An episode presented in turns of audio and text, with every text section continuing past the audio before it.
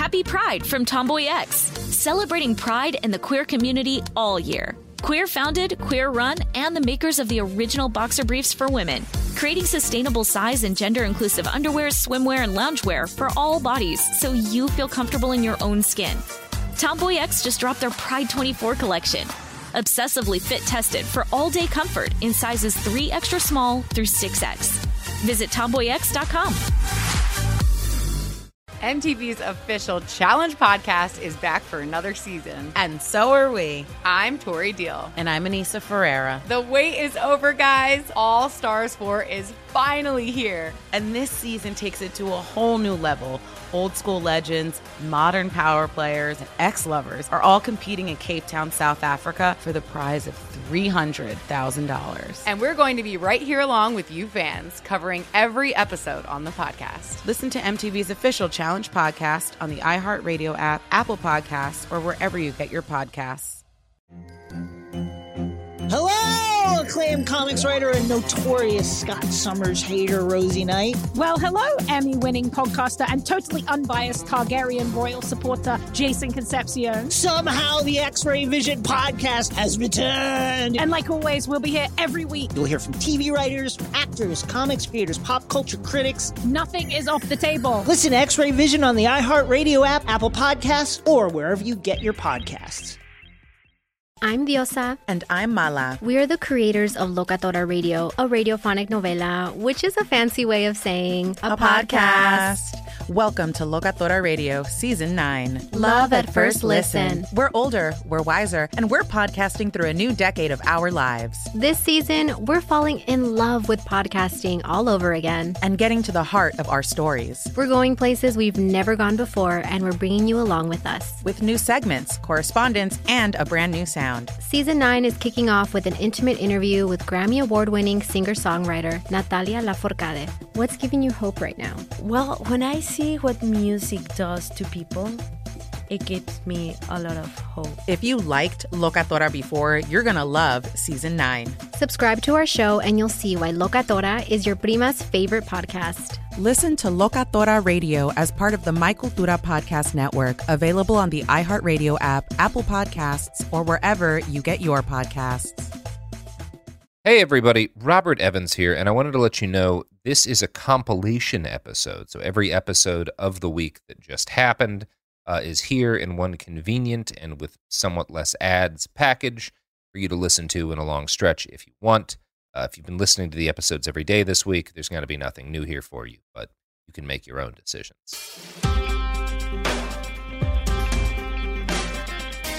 Welcome to It Could Happen Here, a podcast about things falling apart. And today it's it's there. There's oh, there's a little bit of them getting put back together, but today's mostly them falling apart.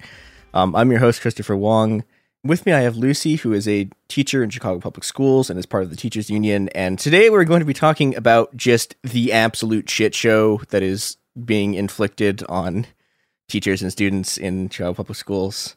And Lucy, how, how are you? How are you doing? Um, you know, it's it's been kind of weird, but all in all, I'm in good spirits. I think my sisters and brothers in CTU are in good spirits, so we're going to keep fighting the good fight. Hell yeah. So b- before before we fully start to get into the teachers union and Lori Lightfoot's fuckery, I, I want to sort of get a bit of context for people who don't live in Chicago or just don't know much about Illinois politics because Lori, you know, if, if if you read sort of like media accounts of this, like you you you you may be sort of misled into into thinking that there's like even some semblance of good faith going on here from Lori Lightfoot. And like, I just, I just want to like do a great, like a Lori Lightfoot greatest hits reel for a second. So Lightfoot, like immediately after she got elected, like the, one, of the, like the first thing she does is she starts, she's, she literally, she's like, okay, there's too much crime on the subway. We're going to put SWAT teams on them. And so, you know, you just be on the red line and there's a SWAT team. And, you know, because again, this is what happens when you put a SWAT team on the fucking subway. They immediately shot a dude in the back for nothing. He was literally no reason. They just shot him in the back. Um, so that that was like that was like like the the first like few weeks of, of Lightfoot, and then during the uprising, she like she she turned the rich part of Chicago into like a medieval castle. Like she like like raised all the drawbridges into the middle of the city so that no one could get into the central part of the city. It was like it was awful. And then you know then as as as we sort of like there, there's more and more sort of bad Lightfoot stuff. Uh, most recently, so Chicago got uh, a, a bunch of aid money from the federal government, and she spent two hundred and eighty-one million dollars of it paying the police. Not the schools. Yeah, nope. And uh, CPD, like these again. I, I I think I've talked about this before, but like when when the CIA was like our initial torturing program failed, where do we go? To like find people who know how to torture. They brought in a Chicago police detective, like, and you know, and, and this is you know CPD. Like, like there's there's two halves of CPD, right? There's there's like the torture CPD, and then related to them but not necessarily identical is the part of the CPD that's just a cartel. Like there there was there was a thing in in uh, at the beginning of the the 2010s where like it turned out that like the almost like the like huge parts of the CPD were literally just a cartel. They were running drugs. They were just like doing shakedowns for and and like one person total like got arrested by the FBI for it, and everyone else is just still there. It, it's great. It's a it's a time. So th- this is this is who Lori Lightfoot is. Um, she sucks. Like everyone hates her. Like like her the people who should be her political allies hate her. Like Chicago Chicago got like a police reform bill, and the reason it was like a very mild one, but the reason it happened was just that like like the like the, the alderman passed it out of just pure spite because of how much they don't like Lightfoot so this is this is the this has been my my Christopher shouts at Lori Lightfoot intro to this. But yeah, needless to say, Lightfoot not acting in good faith, just absolutely She's a Batman awful. villain. Yeah, She's a Batman villain. It's incredible. No, actually, that's not fair because a lot of Batman villains are kind of right. Yeah, She's not. yeah. She, she, Um, she, she's she's she's like the nightmare fusion of like Batman and a Batman villain. It's like what, what if what if you took the worst aspects of both and then made them the mayor? It's it's a yeah. I i've been kind of um so i i moved here uh almost a year ago from a smaller city and i did not like the mayor in my city and he he really was a big fan of like the Lori Lightfoot playbook but um i guess people weren't as politically involved there and my first week working in chicago public schools um somebody mentioned the mayor mentioned Lori, and everybody kind of groaned. And I, I was like, "Oh, you don't like her? You don't like your mayor?" And I mean, I knew they didn't, but I was just kind of testing the waters. And this lady looks at me and goes, "We hate her." I swear, like if you mention her name, yeah. In this city, people practically spit on the ground. It's like it's amazing because again, like like like you mentioned a demon. Yeah, it's like like Chicago. Chicago notoriously, we all hate our politicians, but like Lightfoot, like like there, there were you would find Rahm Emanuel supporters, right? Like Lightfoot. I don't know like, a single Lori like outside of the schools, within the schools, everyone I know. Yeah, here, they- it's like they even hate even the her. cop even the cops don't like her. Like she just How- she keeps she keeps funneling hundreds of like billions of dollars into them, and they still don't like her. It's like it's incredible. How do you unite the teachers union and the police union on something? That's the only thing that they've ever agreed on is fuck Lori Lightfoot. it's it's it's really incredible. Uh, so, Larry Lightfoot's latest scheme. Um, yeah. Do do you want to explain?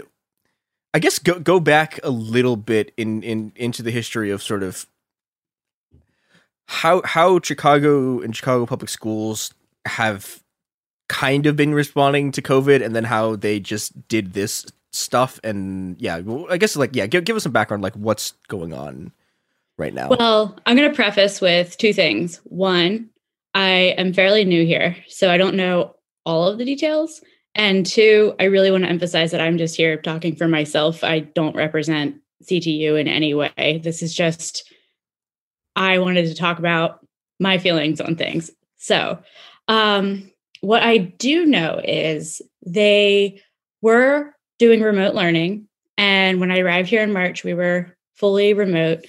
And um, then in the fourth marking period, so like around like after spring break, um, we moved to a hybrid model. So we had parents and kids could like choose if they wanted to stay online or if they wanted to be in person. Um, I think like 60% or more, depending on what school, um, chose the online option. Like a lot of parents just were not comfortable putting their kids in.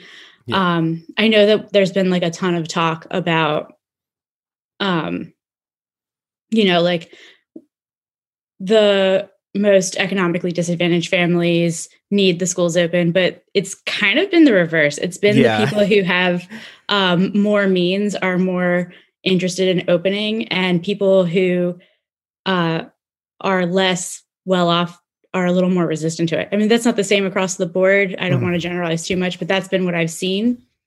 Um, I think if I had to guess, it there's a lot of history behind that. Like, um, I mean, first of all, just can your family afford an illness like this? And people living in multi generational households. And I think something that CPS and our government in general really fail to acknowledge is just how how much mistrust there is between government institutions, public schools, Yeah. and um, people of color. I mean, for good reason. You know, they Yeah. have been repeatedly just screwed over by these institutions, and I can absolutely understand why they might not trust a school district that says, "Hey, we'll keep your kids safe," because they weren't doing it before the pandemic. Yep. Um, so we had uh, I had like seven kids in one of my classes and like 10 in another. And then the rest of them were online. And I'm like sitting at a computer teaching to the kids online and to the kids in the room. Yeah. All the kids in the room are on their computers too, so that we can like still be like one cohesive class. Um, was hard and it was like kind of like mentally fatiguing, like just going back and forth like that. But you know, we made it work. I was kind of, I was really proud of us. Like, we made it work, we made it happen. We stayed in contact with the families and the kids constantly. Um, and like, as things moved on and as numbers started going down, more people started wanting their kids back. Um, and then after spring break, they, um, well, so like after spring break, they let people come back. And then as we moved towards summer, more and more kids were coming back, which it was the school I was in was, um, handling it very well. Our principal was really committed to like keeping us safe. So there was um, testing, like once a week, somebody would come by and be like, yo, go get your COVID test. Um, I don't know if kids were being tested, but I know teachers were. Um, then summer happens. I ended up in a different school in the Austin neighborhood, which is um, a lot less advantaged than the one that I had been working in. And we opened back up fully in person, no remote option, like at all. Like if Yikes.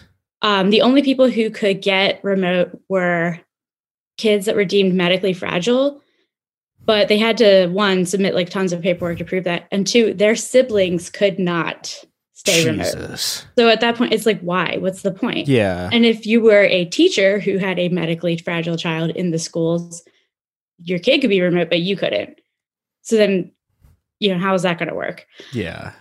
Um, and I found in the school where I was, you know, this is the issue with Chicago and with, you know, most of the country is some schools have more resources than others. And Yep. the school, I didn't know where to get tested. Nobody like told me. I think there was some kind of testing program, not sure. Definitely nothing for students.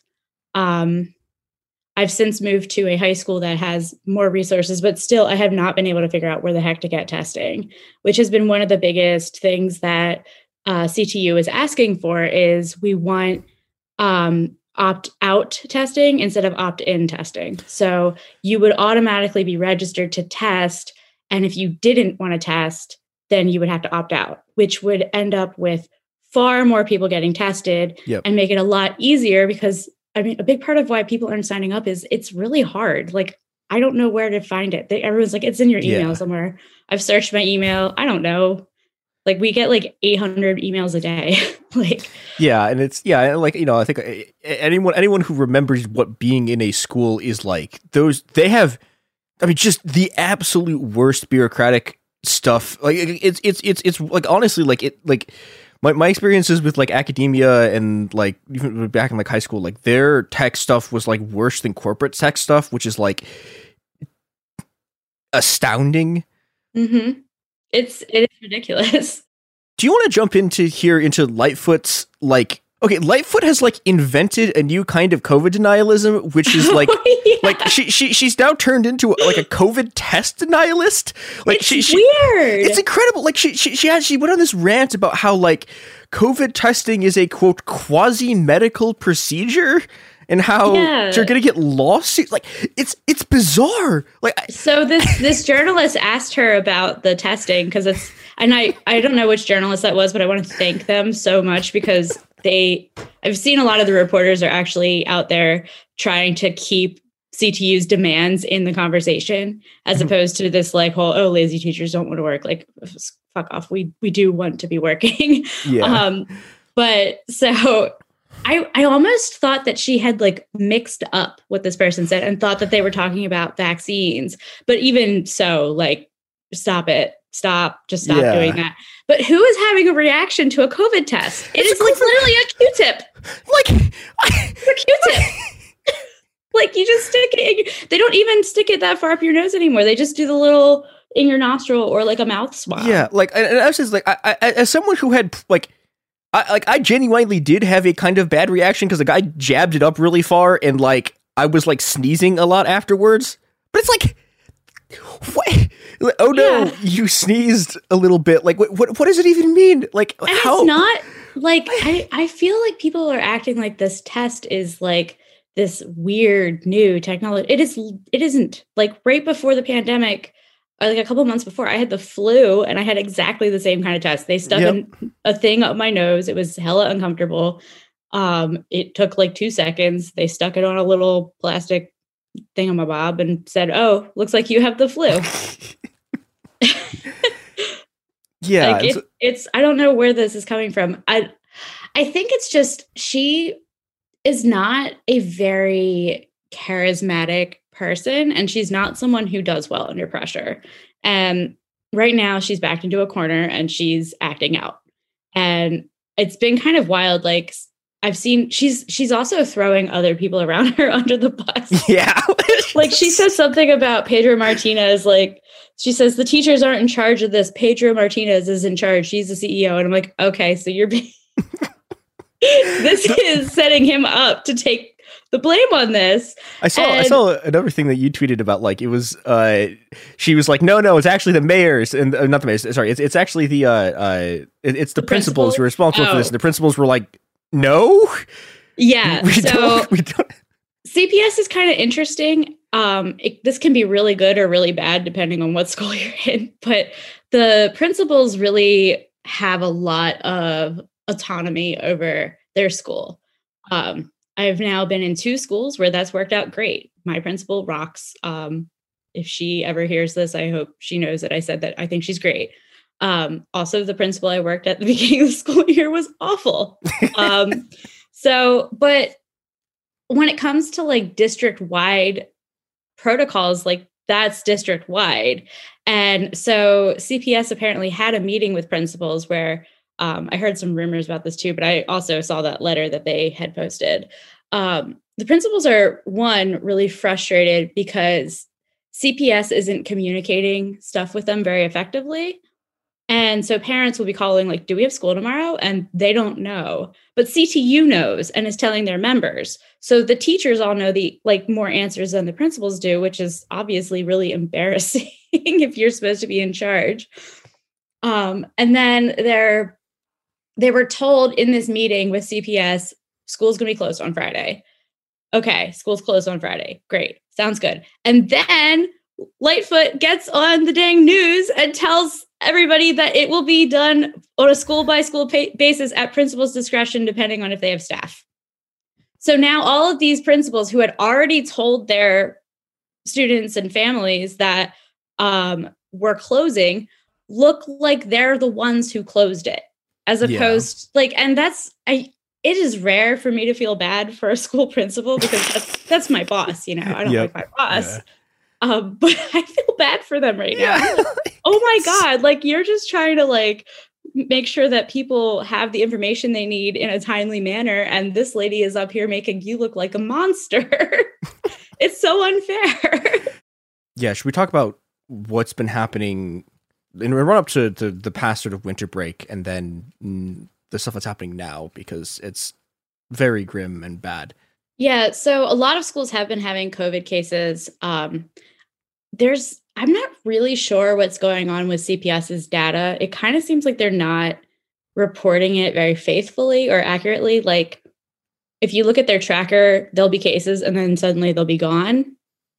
Um, we never really get a hard number ever. Like, we'll be like, if you have a student in your class who has been quarantined, I mean, we all know it, what it is, but they don't say it. They'll be like, um, you know, uh, Johnny will be out for the next X amount of time due to health reasons. Please let him join via Google Meet. And they never do. That's the other annoying thing is like the students, I think because they are either close contact or they're sick, um, you know, to them it's like a a break almost. Yeah. Like they're not going to log in randomly. Like it's it's just with I think with kids like once it stops being consistent and it's like back and forth all the time, it becomes very difficult for them to stay motivated because they're out of their routine. Like I I sometimes hate it when people say this, but it is kind of true. Kids kind of thrive on routine. Um, so at this point now I have like a third of my class at any given moment will just not be there. And it will be a different third of the class every, you know, it kind of like rolls through. So all of my students are at like different points in the curriculum. It's hard to like know what to teach each day because I don't know who needs what. It's hard to reach out to the kids that are at home and make sure that they get what they need because I'm so busy trying to catch these kids up and move these kids on and all that stuff. Um, which I have seen some research. I'll see if I can find it um, after we're done. That like pointed out that like remote learning isn't the worst thing that can happen. The worst thing that can happen is just flipping back and forth all the time and Yeah. having huge numbers of kids absent from in-person learning. Um, so we go on break and obviously we have Omicron like sweeping through the country and we all knew that there were going to be spikes. Like we knew that. And Chicago had what was if Illinois had some like astronomically high number of new COVID cases, like breaking records all over the place. Um, CPS has had huge increases. Yesterday we had 43,984 cases in Illinois. Wow. Like it's That's a lot. yeah, like this is yeah. yeah. but yeah so over break like the last like the the union had been trying has been trying forever to get cps to come in and agree to um a few things. So one in february we had a um, an agreement that schools would flip to remote if they reached a certain threshold. That agreement has expired and cps has refused to come to the bargaining table and negotiate a new one. They're just like no we don't need it. We also have been trying to get them to do the opt-out testing and a like surveillance testing program in schools so we can kind of just have little bits of data to understand like where are these cases cps doesn't want to do this they don't want a threshold for flipping to remote because then they would have to flip to remote Yeah. and they don't want the surveillance testing because then they would have to flip to remote and they just don't want to flip to remote Yeah. um, so finally over break, you know, it kind of came to a head. Like they were still refusing to negotiate. Like um, one of the union delegates in my building said something about um, they've been meeting, they go to these meetings, like, you know, they're like twice a week. They try to get these meetings to happen and the mayor never comes and the CEO never comes. Like they they will either send lawyers or they don't show up. And it's like dude sounded so tired and demoralized when he said that. I felt bad for him. Um, but yeah, so we voted that we were going to go in on Monday and Tuesday, meet with our safety committees, get a feel for what's going on in school. And then we are going to have a vote on Tuesday night as to whether or not we will do a remote work action on Wednesday. And I know a lot of people have been like trying to make it sound like this was very sudden, but it absolutely wasn't. Like we had a vote about whether or not we were interested in doing this. And then we had a vote on whether we were still interested on having a vote. And then we had the vote, and the delegates voted on if they wanted to hold an official, like, should we do an action vote? We did. Um, it was like 70% voted yes. Um, there were some complaints that some people didn't get their ballots, but they did wait till they had enough yes votes to reach that two third majority that we needed. Mhm. So, you know, CTU has every step of the way really been making sure um, this is actually what we want. This isn't just like unilateral things like Lori keeps throwing that word unilateral around. It wasn't unilateral. It was like at least two thirds of the teachers in this district said, I don't feel safe at school. There's not enough staff in the building right now to even teach. Half my kids, a third of my kids are out. This isn't working. Yeah. So, yeah, so we voted that we're going to stay home and work remotely. And then we got locked out. Yeah, which again, like, and, and I, I want to, I want to sort of focus on this for a second because, like, even a lot of people who are sympathetic to to to the teachers unions on Twitter, you see this a lot. They'll they'll be like, the the CTU went on strike, and it's like, no, they didn't. Like, It's the, not a the teachers on teachers are not on strike. The teachers are t- attempting to work from home, and the Mhm. school district will not let them. Yeah, it's Like- it's every morning I get up at 6:30, I make my coffee and I sit down and I try to log in and I know I won't be able to, but I do it anyway. Um thankfully I had thought to download as much of my materials as I could prior to Yeah. this onto my personal device. So I am still able to like create lesson plans. Been making some very cool social studies slides. I'm so sure that my students are going to love them lots of cool assignments for them to do too. Um, but yeah, like this is a lockout, and Yeah. Lori keeps throwing this word like illegal work stoppage around. It's not a work stoppage. We are actively working. She has illegally. Yep. It is in our contract that she can't lock us out, and she did. So yeah, so yeah. Everyone's suing each other and saying illegal, but I know which side is right. yeah, yeah. You know, like I, I'm, I, I am not an enormous respecter of the law, but like this is this is both. This is one of the rare occasions where the thing that is happening is both illegal and also just wrong.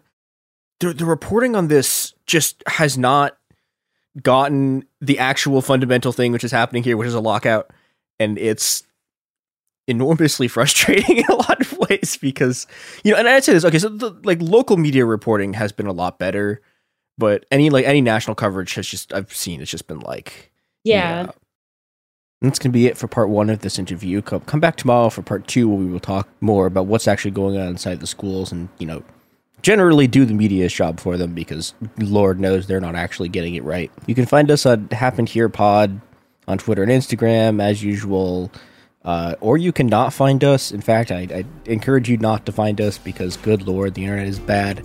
Uh, goodbye.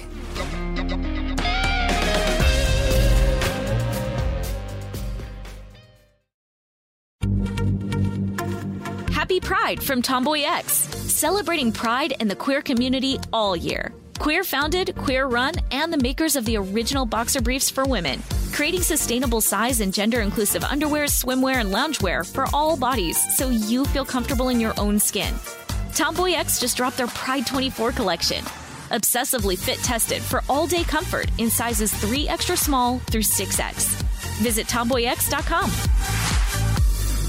Bring a little optimism into your life with The Bright Side, a new kind of daily podcast from Hello Sunshine, hosted by me, Danielle Robay. And me, Simone Boyce. Every weekday, we're bringing you conversations about culture, the latest trends, inspiration, and so much more. Thank you for taking the light and you're going to shine it all over the world. And it makes me really happy. I never imagined that I would get the chance to carry this honor and help be a part of this legacy. Listen to The Bright Side on America's number one podcast network, iHeart. Open your free iHeart app and search The Bright Side. Mother's Day is right around the corner, and in true She Pivots fashion, we're highlighting moms who've dedicated their lives and their pivots to supporting mothers. The iconic Christy Turlington will join us to talk about launching Every Mother Counts after pivoting from her 90s supermodel days. And later, the co CEOs of Baby to Baby will share how they're addressing the needs for millions of babies and moms. So tune in and subscribe to She Pivots. New episodes out every Wednesday. Listen to She Pivots on the iHeartRadio app, Apple Podcasts, or wherever you get your podcasts. MTV's official challenge podcast is back for another season. And guess what? So are we. Just in case you forgot, I'm Tori Deal. I'm a six time finalist and a challenge champion. And I'm Aneesa Ferreira, and I've been gracing your screens for the last two decades. I am a veteran challenger and challenge all star. And speaking of all stars, All Stars 4 is finally here. I'm going to be honest, I literally thought this day was never going to come. Well, the challenge gods have answered our prayers, and we're going to be right here along with you fans covering every episode on the podcast. And this season takes it to a whole new level. Old school legends, modern power players, redemption seekers, and ex lovers are all competing in Cape Town, South Africa for the prize of $300,000. Anyone can win, relationships matter, and only one All Star will claim the title of Challenge Champion. Listen to MTV's official Challenge podcast on the iHeartRadio app, Apple Podcasts, or wherever you get your podcasts.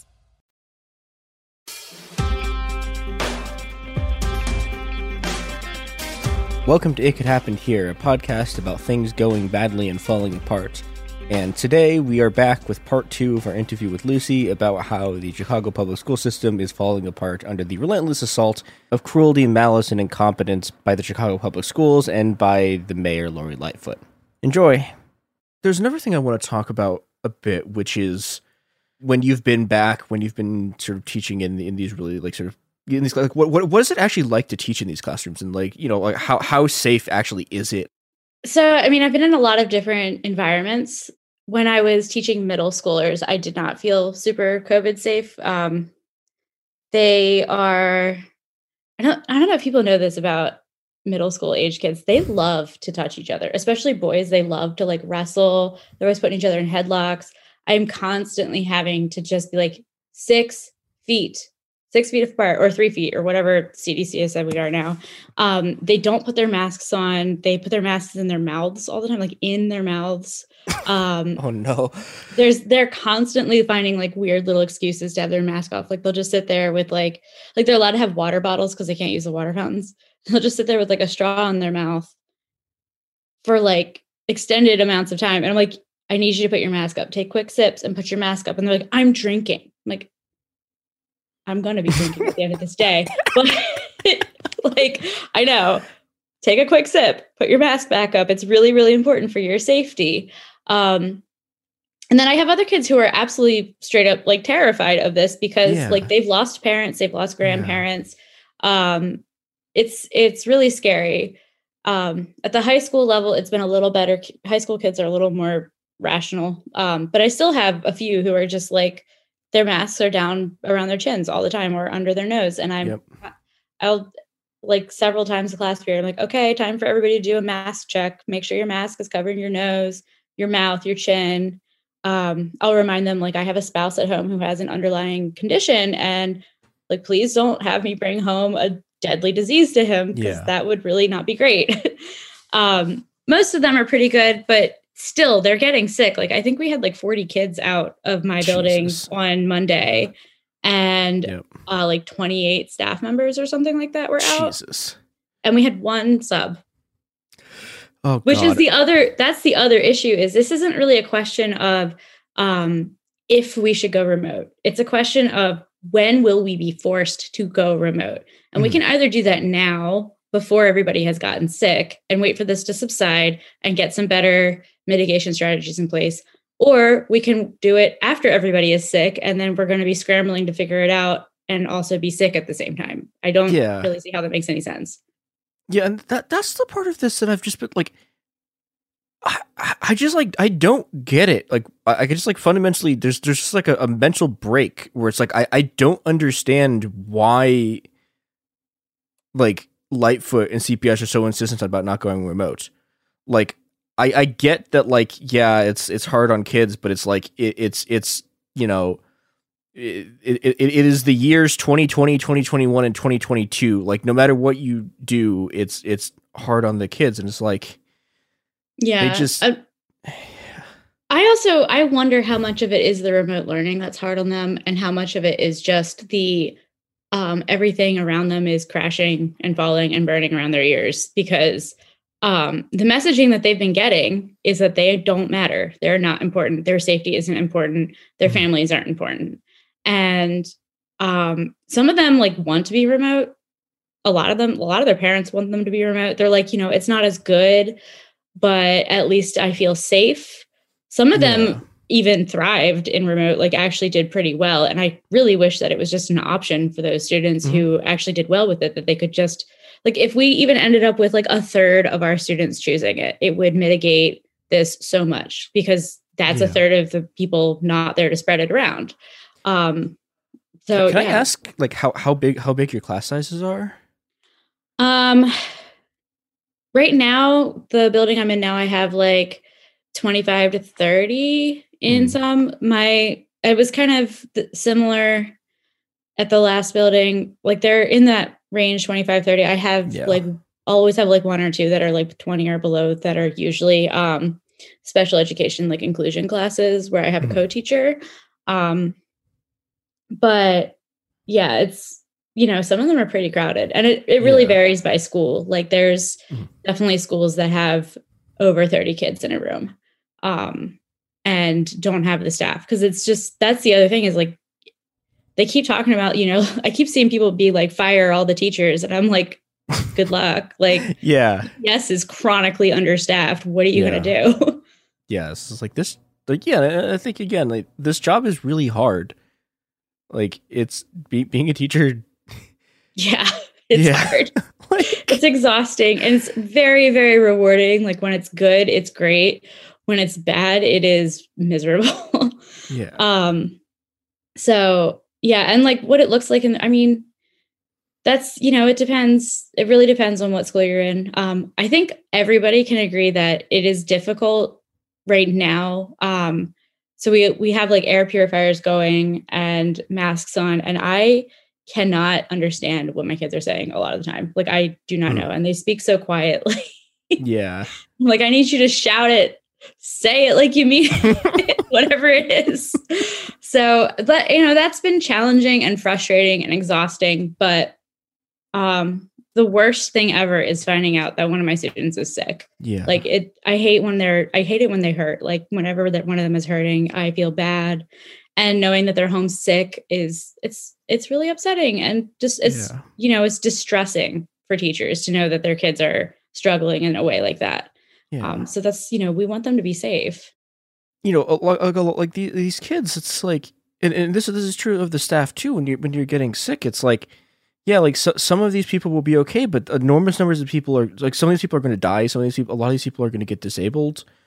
Um, yeah, I mean the the long term long term effects of it are really bad. And we, you know, one one of if if people remember, uh, we we did an episode with one of my friends who's a nurse, and like yeah, like he he had long COVID. His long COVID was like he he couldn't do more than like like getting out of bed or like like just walking across a room would just put him in bed all day because like it, there, there's you know there, there's an enormous range of sort of like of of long covid side effects and yeah it's like it's it's it's like cps is just charlotte public schools is just in like they're, they're getting people killed Yeah. and it's And it's, you know, that's like the question, like they keep talking about percentages. And I'm like, these are human beings. Every one of those numbers is a human. So when you say like only, you know, point whatever percent are going to be long term affected, like, okay, those are people. Can we stop like dehumanizing them with these like, as like data points? And um as for like the the issue with like how like kids are less affected by it or whatever. Like the the fact is like the more we allow this to spread around the more variants we're going to see. And yep. we don't know that the next variant isn't going to be the one that is really significantly harmful to children. Yeah. And we are basically turning our schools into these petri dishes where this thing can mutate and become stronger. And now we have vaccinated people who are in that mix and it's becoming resistant to the vaccine. So I you know, I'm I'm a social studies teacher, not a science teacher, but this seems like a bad move to me. Yeah, yeah. Uh, it's I don't know. Like it, it's just sort of heartbreaking in a lot of ways. I mean, it's just like they've just decided that you know, and, again, like I don't, like I don't know why Lightfoot's doing this. Like, I, maybe it's just like she wants to shore up her base thing because she's, she's trying to build a base among like the just like rich, weird Northsiders or something. But like, it's She's the small business person. That's always been her people are the small business owners who don't want to close schools because then, you know, their workers won't come in. And I you know, I want to feel sorry for them, but I no, don't. I don't. No, Like fuck I'm s- like, fuck you cuz yeah, there's also a lot of small business owners who have been very supportive of us. We had uh there was like a, a taco place offering free burritos to us. Aw. like I really appreciate that. So, like there's Yeah. enough in the community who understand that like the lives of our children are so much more important than you missing two weeks of profit. yeah, Like you will figure that out. And if you want to bail out businesses, um, we can figure that out. But yeah. right now and also like doing is is saying like we have we aren't we refuse to do anything that Yeah. might be inconvenient for business owners like what is that Yeah, and it's like it's like yeah, so you know, and also yeah, but like business owners did get bailed out. Like they got they got they got zero percent loans. Most of those loans got written off. And meanwhile, yeah, it's like, well, okay, what did Lightfoot do with the COVID money? She she gave it to the cops. And oh hey, guess guess who's also just a rampant spreader of COVID? Oh yeah, it's the cops. And it's, yeah yeah, guess who like, you know, resisted vaccines the most the cops Yep. I mean, actually, there, there, there, there is one funny thing which I'm, I'm actually very excited about, which is that the cops are doing. They're having their first. Uh, so they, they they have a new class graduating, but uh, from from the police academies, which is really bad. And there's a whole. Well, one, one one of the like Lightfoot's things was that there, there was a huge campaign against building more police academies because you know everyone hates the Chicago Police Department. They're awful. And, well, and if you have a hundred billion dollars for a new police academy, why or a hundred million or whatever it was, why can't you put some better ventilation in the schools? Yeah, well, it's cause, yeah, it's because because like the CPD are like basically feudal lords. They have knights. They go out. They can shoot you. Like they rob you. They just like any any any large number of like black kids on the streets. Like if you just have like fifteen kids walking around, like eight quad cars will show up. And you know, there was and Lightfoot was like, no, no, no. Her like one of her campaign things, big campaign things, was like, no, no, we're going to make sure we build these academies. And they're, but the, so they're they're having their first like round. They, they've been having trouble recruiting because of oh, COVID, which is good. Yeah, and and they're they're about to have their first police academy exam, and it's going to be in person. And I am. This is the only one of the few. Is, is this and Jair Bolsonaro, where it's like I am rooting for the virus here. Like, please God save us from these cops. But yeah, I mean, Oh it's it's God. But they're it's- just gonna bring it home and spread it around. yeah, yeah. That's the sad know. thing. It's it's just it's grotesque and yeah. Yeah, I mean, it's been this thing where I'm like watching like the school system is just throwing their hands up and saying we don't care, we're done. The health system, the healthcare system is like crashing and burning Yep. all around us. Nurses are quitting. Hospitals are like, we don't have room for more patients. Like, Yeah. did you have a cancer treatment scheduled? Sorry. Did you have a surgery scheduled? Sorry. I just saw somebody on Twitter saying she um, has a brain tumor and she's supposed to have a surgery for it and she can't now because of COVID because they have no beds. There aren't any. And you're telling me that the right move right now is to keep the schools open, which has Yeah. always been Yep. in every every pandemic that we've ever had schools and hospitals and prisons are like the place where Yep. the whatever diseases spreads and i know we've been claiming that like there's not been spread in schools but we've now seen the data that there in fact is a huge amount which Yep. i've been like screaming about this since we started that their contact tracing models are they're absurd. They are like Kafka-esque. like basically, um, so we start from the assumption that everybody is six feet apart and wearing their mask at all times. Yeah. Which It's they're not. happening. It's not. It's not. not. even. It's not even physically possible in Yeah. a lot of classrooms for that to be happening. And then two, we start with the assumption that those things work. And so you'll get a call from a contact tracer that's like, "Hey, um, on you know, like last Tuesday of Tuesday of last week, were you within six feet of any of your eighth graders for more than 15 minutes? The fuck if I know. Tuesday of last week, was I near an eighth grader for 15 minutes? I don't know. I have no idea. Yeah. But even if, like, even if I did know, what difference does it make? It is an aerosolized virus. It is in the air. And the more you sit in classrooms, the more it accumulates. Like, we have seen like studies about um, this. We've seen studies about how CO2 accumulates in the air when there's crowds we know that stuff accumulates like that in classrooms very very quickly and you're going to tell me that as long as i wasn't within 15 or within six feet for more than 15 continuous minutes not even like um not even 15 minutes like added up throughout the day just 15 minutes continuously i'm not going to get a virus Yeah. are you shitting me like Yeah, ha- like- that makes no sense and so Yeah. then if and if and if your answer to those questions are no because whatever you were following the rules then they're like okay you got covid somewhere else it wasn't at school Yeah, no, it doesn't. Yeah, it's nonsense. It's like i go to work and i go home. I don't do anything else so i don't know where Yeah. else it's coming from. Like Yeah, like, and I also just I want to do, do a brief digression about like, okay, so like like I, I like I I went to like a like a pretty good like like a, a pretty well like a very well funded like uh, uh Chicago area sort of school and like okay those place those places ventilation sucks. Like again like again I, I went to a very well funded school. Like we had a we had drowned dead rats falling out of the ceiling. Like wow. when it was it was incredible. It was one of my one of my my, my my my great high school memories was my principal just like running full tilt, pushing a trash can because dead drowned rat falling out of the ceiling. Oh my god, that's horrible. but my school was wild. We had oh man, it was a we had a, a, a chemistry teacher let a kid set off a smoke bomb like that they'd made like in a classroom, but it didn't work, so it just like bl- actually blew up. Like it, was- it was a time, but like yeah, like like hey that's project based learning okay yeah, Don't yeah, you, like, gotta light the school on fire. But like, like this is a this is like yeah, like like these schools are not like they're not They're safe old. environments. Yeah, they're the really building old. I worked in at the beginning of the year was 100 years old. It was built in 1920, and there was always this like sewage smell around the Yep. bathroom because the pipes were messed up.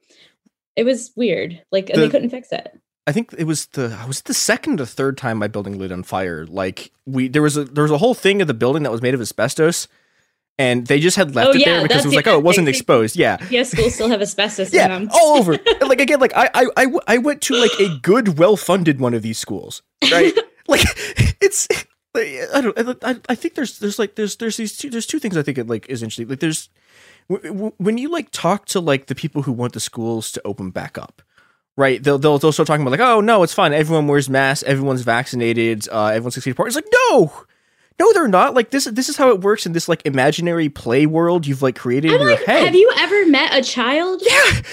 Like, have you met your own children? Like, what, oh, and that's the best. Is like, well, I've been having my kids wear a mask. I'm like, you have, you're full of shit, okay? Because I told that kid to put their mask on like 15 times yesterday, and I love them. Beautiful face. I hope they get to show it off someday. But right now, Yeah. keep it covered up, please. Yeah. I'm begging you. Yeah. And I'm like, I'm not like that teacher who's really authoritarian. Like, I've never been good at like writing kids up and getting on them for stuff because it's just like, I don't know. I hate doing that. I hate being that person. Yeah. So it's been like really, it's like a struggle. It's like, am I going to be the person who nags them every five seconds? Or am I going to be um, the teacher that they like and want to learn from? Like, yeah. you know, this isn't sustainable. So, but Yeah. you're asking like the attitudes of people who want to open schools back up, and I, it, it's it's hard because I I have talked to parents who are worried, but they are also very upset because they see that their kids are struggling, Yeah. and I really do feel for them on that. Like I really, really do. It is hard to see a kid struggle, but it is harder, I think, to see a kid sick. That is Yeah. really hard. And it's just this like there are ways that we can overcome the difficulties of remote learning. Like we we can find ways to give them the emotional support. Um, we can find better socializing outlets, but I don't know how we fix like you've become very ill and your body isn't going to recover in the way that you thought it would. Like I don't Yeah. I can't fix that.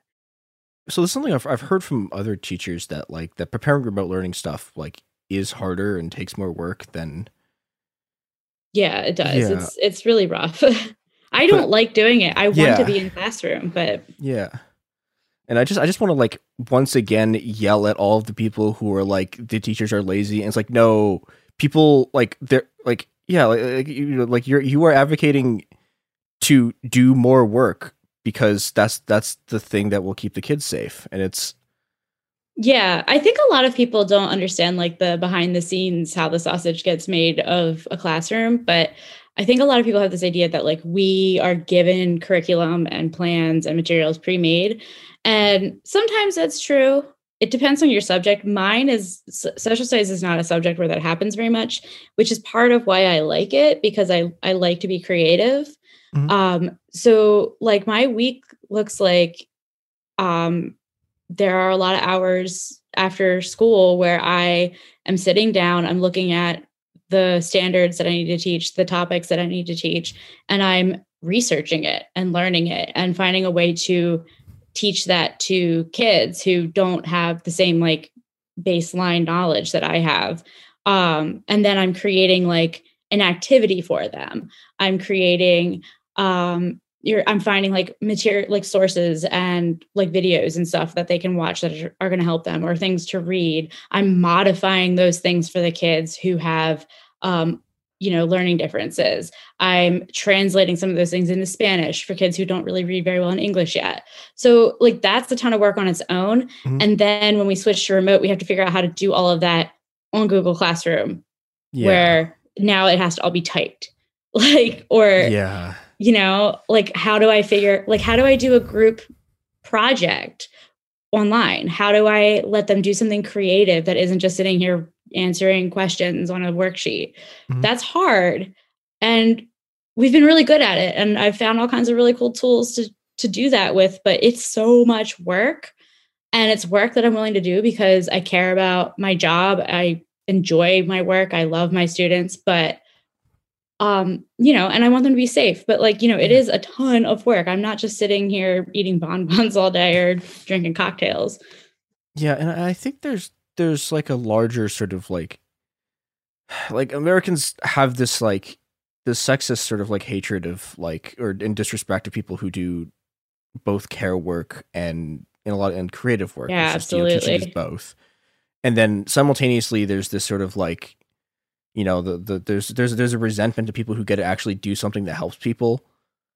And you know, I think like right now we're seeing just the most toxic fusion of that, which is that like, yeah, no, like these, like you know, in, in, instead of like, you know, recognizing the enormous amount of work that that's going into all like that's going into into teaching, like the amount of sort of like the care and love that's going into the creativity that's going into it, and just like like people pe- people's willing like y- your willingness to make like enormous sacrifices to try to keep these kids safe they're just like no like the teachers are lazy they don't want to work they're going on strike like and it's Yeah. you know and, and and it's like they're doing this and it's like yeah like you you are like they're killing their own kids. And it's just like it's it's this weird fusion of like we we occupy the space as this like combination of like feminized care labor emotional labor and um that sort of like like intelligentsia like professional um white collar intellectual kind of thing. And then also we're teaching a um more introductory level of our subjects. So we're seen as like discount intellectuals who are also Yeah. women who do care work. So it's it's very frustrating and i don't think a lot of people understand the amount of um skill and expertise it takes to be a teacher and be effective at it. Like it's not just i need to know social studies to the level that a 12th grader would know it. It's i need to know social studies beyond that level and know how to communicate it to a high school student.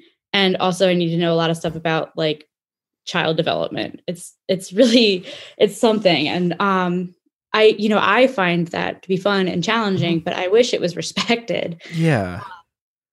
And you know and then you're talking about like people are sacrificing their own kids. I want to point out a lot like i think there's a, a racial component to this. Yeah. um the people who are in wealthier schools and who are mostly white know that their kids are going to be fine.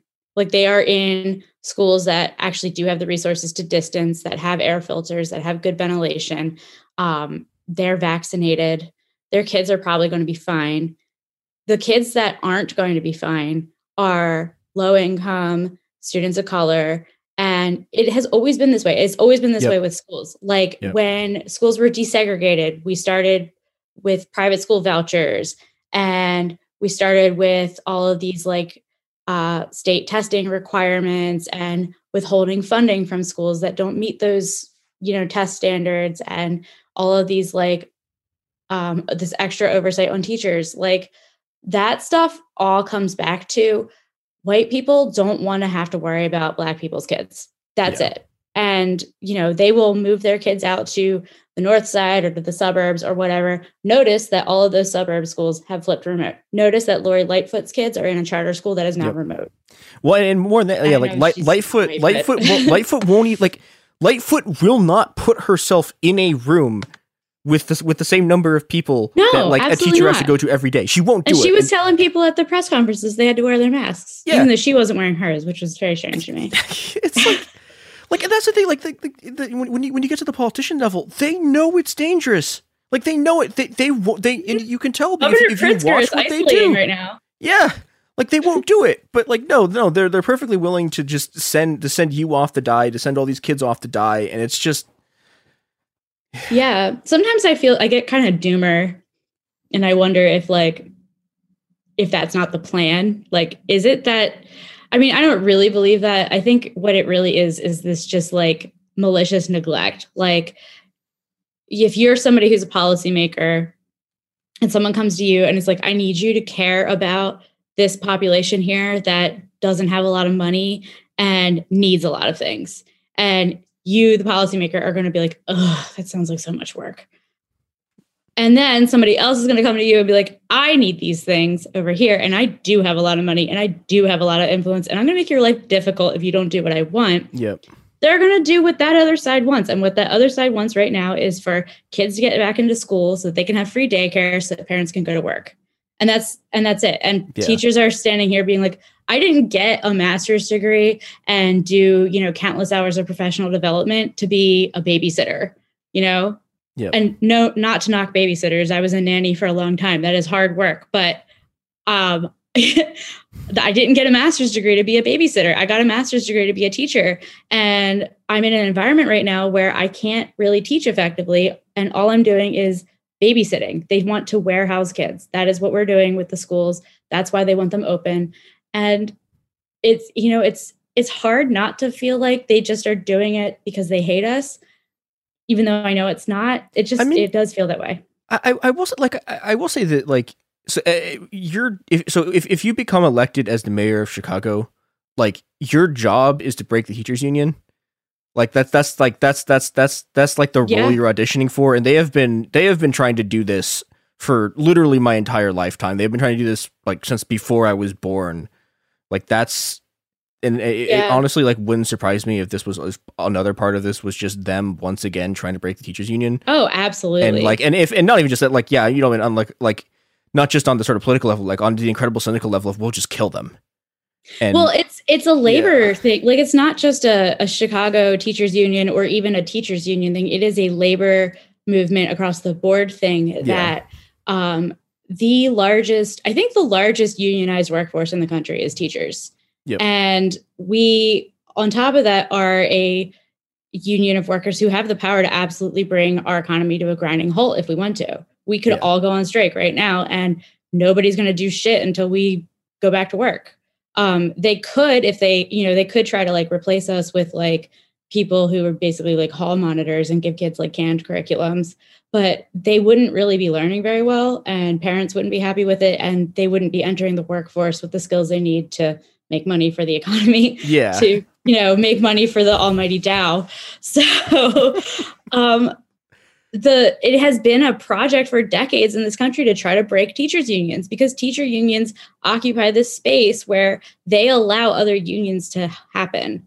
Um we have you know enough influence on politicians that they can't just disband the labor board and make unions illegal which they would absolutely fucking love to do and if they could just get rid of these damn teachers unions, maybe Yep. they could do it. Um, so you know, and that's what you see with the education reform movement, where you have all these people advocating for vouchers and charter schools, and it's you know, the, I it, they want to break labor, and Yeah. I I see a lot of. I mean, now I'm gonna I'm, I'm gonna scold some of my comrades, but I see a lot of leftists who um, are really skeptical of teachers and don't want to support the teachers union. And I I get it. Like there are a lot of teachers who really suck, and there's a lot of teachers who are not radical. Like most teachers are not radical. A lot of them are pretty conservative. But at the same time, if you were to abolish schools immediately right now and break up the teachers unions and all that, you're going to end up with rich people go to school, poor people don't. If you're poor, your kid goes to work. Probably won't be in a coal mine, but you know, they'll probably be like soldering my uh, computer chips or coding or something for like pennies an hour. And I don't want that world. And if you actually care about labor, then you need to support teachers unions because um, the public schools are central to all of these communities that we want to be reaching. And the unions are the only thing making sure that they stay public. Yeah. So Yeah, and it's like, and I, I, I was like again, like to to to to Ionica's comrades who are anti-school. It's like, yeah, like, okay, I you- hate you- school. I'm for it. De- uh, deschooling is Yeah, great, but but, like- we yeah. need to do other things first. yeah, you have to, and like again, like the you you you need to like to, like support the workers, not the institution. Mhm. Like this is a this It's, is a it's like very it's like saying I'm a vegan, so I'm going to go after McDonald's employees. yeah, like, well, like and you know, and I say this like like so like I, I I my high school was like oh, like all the schools went to like incredibly conservative, but everyone was still in the union. That was like the one that was the one thing that was like well, okay. There there there there, there were two countervailing forces. One was that uh the Christians didn't seem to understand what liberation theology was, so occasionally they'd accidentally hire a leftist because they were like, "Oh, you're Christian, you're fine, you're from well, you're from Latin America. Yeah, we're not going to question you further." The second thing was that even everyone everyone was in the union, and that was like that was that was literally the only those are the only two left wing like even like gotten- vaguely things. I've gotten into so many teaching spaces by talking about how I like critical pedagogy, and they don't understand that Freire was a communist. Yeah. or being like, oh, I'm really, really, really into Chicago history. I especially love the history of like labor in Chicago because it's it's huge. People here Yeah. care about it, and they don't get that. Like, I'm an anarchist. Yeah. But you know, and and a lot of the like um sort of like education reform language, I think it's very funny. It is 100% just lifted from radical like sociologists and Yep. anthropologists and educators who are trying to find ways to um, dismantle like authoritarian structures in schools. And so they'll come up with these like, um, you know, like restorative practices and all this stuff. And then they kind of get they they make their way up to the ivory tower and then get repackaged in this it's it's like I don't know, it's like a machine or something that like sucks up radical ideas, brings them up to the academy, repackages them to make them nice for politicians, and then spits them back out into policy. Yeah. And it is exhausting and I hate it. It makes me so mad. I'll never forgive people for what they did to the term restorative justice. Yeah. Yeah. Do you have anything else that you uh, like want to make sure that people like understand about what's happening in the schools right now? Um, I guess just the biggest thing is I want people to understand that like it this is a question of when and under what conditions are we going to be forced into a remote learning situation. This isn't like we want remote learning because we like it because it's fun. It's because it's going to happen if you like it or not. The schools are going to close if you like it or not because the unless you're okay with just like people are going to get sick and die and or going to work sick, which I think most of us agree that's insane. Yeah. Um, it is there are you are going to be in a situation where we don't have enough staff to keep buildings open. So either we can try and mitigate that now and keep that from happening, or we can just throw our hands up and say, fine, let let the schools collapse.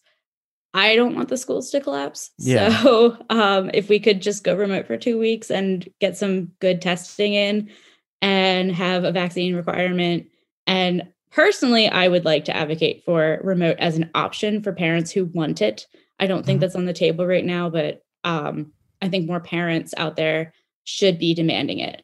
And I also would like to say to parents, you have a lot of power that you don't understand. Um, the school districts listen to the parents so much more than the teachers. One parent's voice is worth like 10 teacher voices. So if you see something going on in your schools that you're not comfortable with, if you have questions, contact your principals, contact the district, talk to people, talk to the other parents that you know, organize yourselves. Um, if we had, you know, strong parent organizations on our side, we would be absolutely unstoppable and mm-hmm. we could have the school system that we want and that our kids deserve. Yeah, and, I- and I think I like the, the the right figured this out a long time ago that you can you know, yeah. Absolutely. And yeah, look at how, what they're doing to the school board meetings with CRT. yeah, We could have that for people who are actually good people who care. like there's no there's no reason that all of the other parents couldn't be going and saying I want my kids to learn about race and I want them to be wearing masks and I want everybody to be vaccinated. yeah. So I think I think I think that's a good note to end on. We you know we can make this better. We just have to you know work together and do Try. it. Um, Yeah. do you have anything that you want to plug? Like, do you have a way to support uh, the teachers or Um, I think I'll send you a flyer that we have. It has some information for contacting aldermen, getting COVID tests, and a petition to sign. Um, if you could post that, I would really appreciate Yeah. that. Oh, def- we can definitely do that. Awesome. Thank All right. you. Yeah, thank All you right. for coming on. Yeah, good talking to you.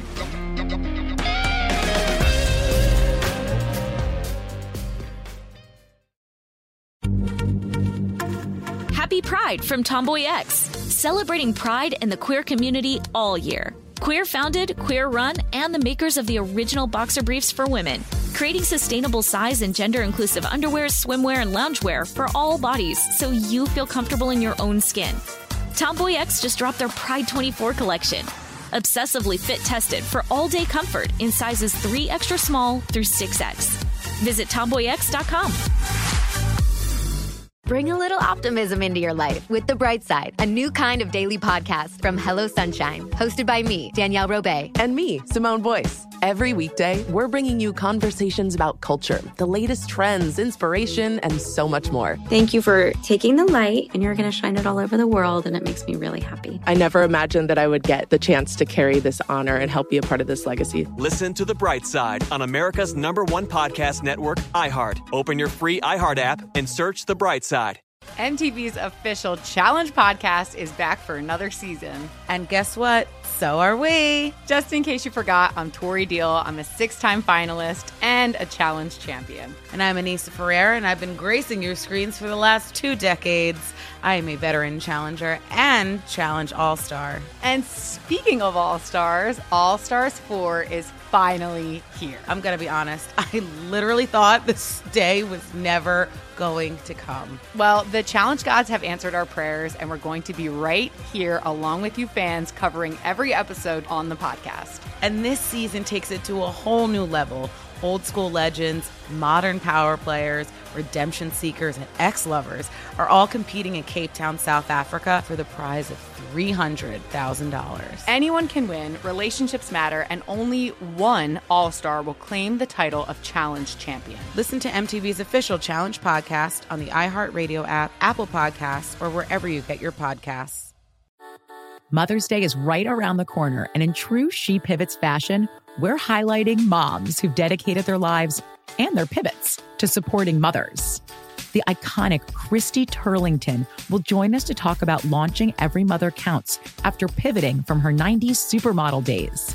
And later, the co CEOs of Baby to Baby will share how they're addressing the needs for millions of babies and moms. So tune in and subscribe to She Pivots. New episodes out every Wednesday. Listen to She Pivots on the iHeartRadio app, Apple Podcasts, or wherever you get your podcasts.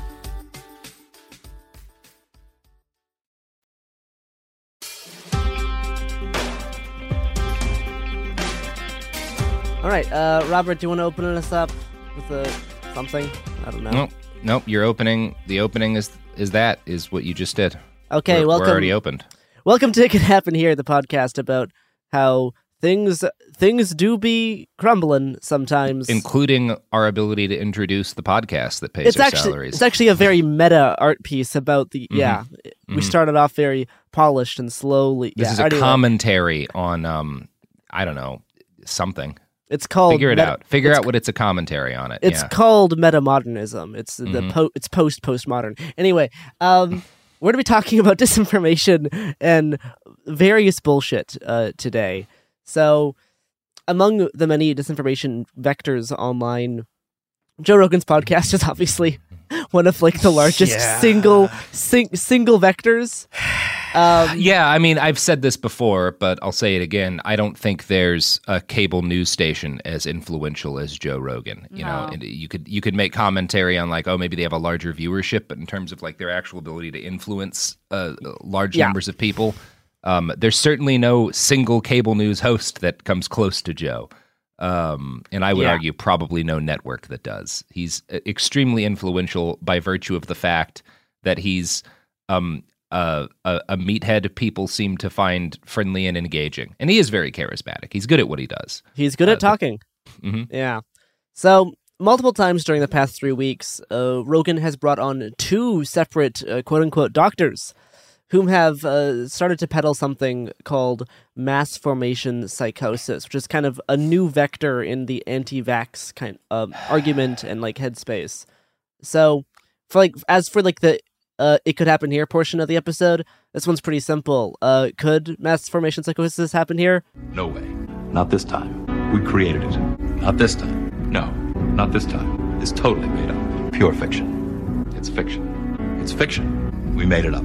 We made this one up. It's a made up tale. It's a total fabrication. Nope, not Nope. really. It's it's fiction. Has it ever happened anywhere? Total- I might also argue no. Nope, fiction. We've done total, it. We've solved the podcast. Total fabric. this is not a thing. total fabrication, made up Um, tale. So yeah, well, but when whenever these like kook doctors bring up mass formation psychosis, you can actually kind of watch them get close to understanding something real, and but then Yeah. they veer off into reactionary nonsense. L- like most powerful nonsense, there's an element of truth that it is uh, spinning off of, you know? Yeah. So well, let- let's start off with some of the more kind of deranged examples, and well, then eventually providing at least some background onto the whole mass formation psychosis idea, and then we'll kind of discuss some of the more slightly interesting aspects of this argument that Rogan seems fond of pushing right now. So the first guy I want to talk about is Dr. Uh, Peter McCullough. Which is not the not the guy that was trending on Twitter last week or whatever. This was this is someone else that Rogan brought on a few weeks previously who actually started talking about this first. Yeah. Um, so background on McCullough. by most accounts, he was like a, a top cardiologist for many years. I know he he shares a similar story to other doctors who've become kind of COVID conspiracy celebrities. Former Yeah. fri- friends and coworkers say he was a pretty reasonable guy and a good doctor. And then And COVID then he hit. realized he could be worth millions of dollars. Yeah, COVID hit, then he started to kind of go off the rails, and he uh, he initially began developing conspiracy theories, in particular around hydroxychloroquine. Um, and McCullough was also in the news earlier this year due to a, or I guess in 2021, uh, due to a legal dispute with his former employer, Baylor University Health.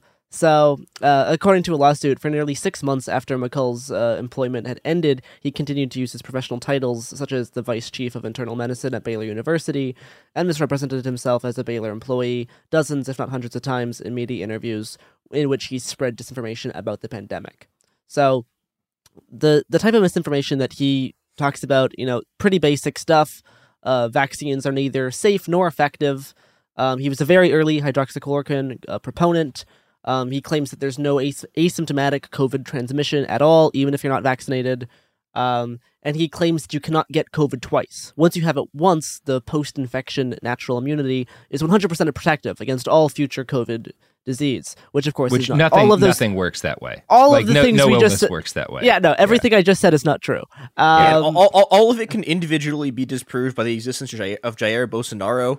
he, he defeats every single one of these claims. Uh, As you say can. that, Chris, I'm looking over at my digital picture frame that is just loaded with like a dozen photos of Jair Bolsonaro in the hospital dying. Um, Yeah. So I recommend everyone do that. It improves every morning. As soon as I walk up to my recording studio, I see Jair Bolsonaro getting shit sucked out of his nose from a tube, and I just feel ready to take on the day. It beats coffee.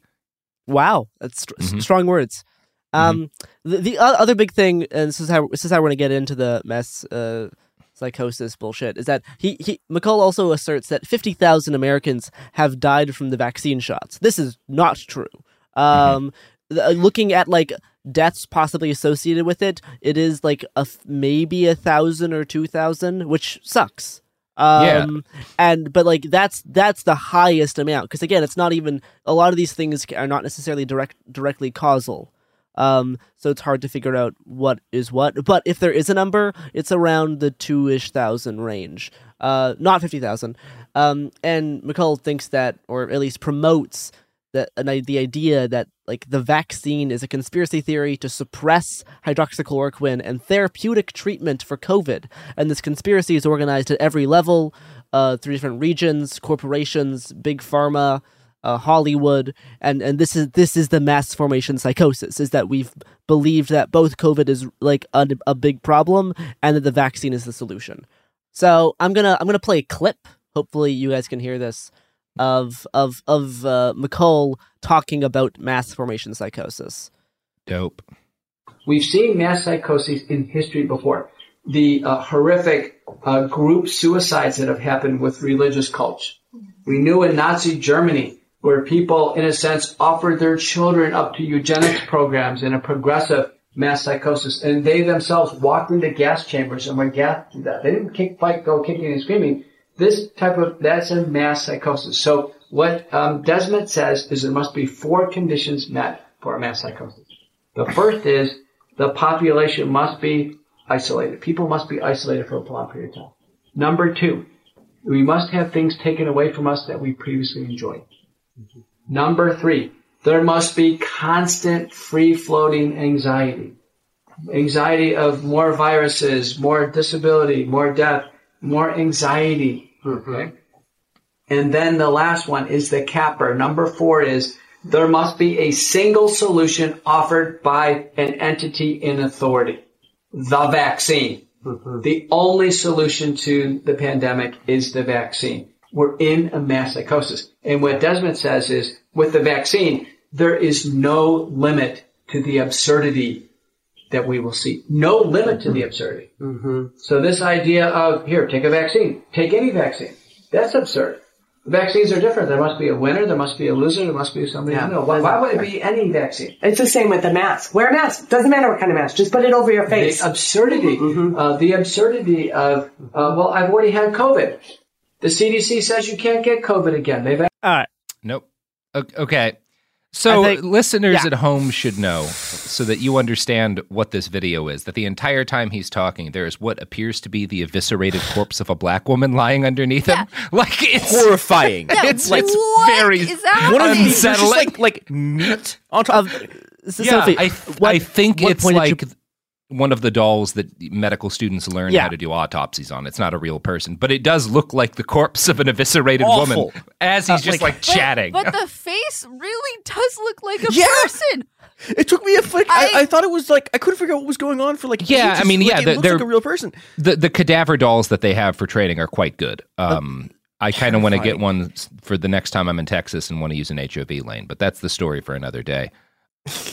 So yeah, that's that's pretty dumb, especially the notion that people were hypnotized into peacefully walking into gas They weren't. chambers. I, I just need to state like that's that n- not not only is that like that that is objectively untrue to the extent that I could provide anyone interested with thousands of pages of reading from people who survived concentration camps about how they worked and why people walked into them and a lot of it just boils down to the fact that it was they were making a very rational choice which was I have no options here. I cannot get out of this, but I can at least make sure that my children are not panicking in the last seconds before we're killed.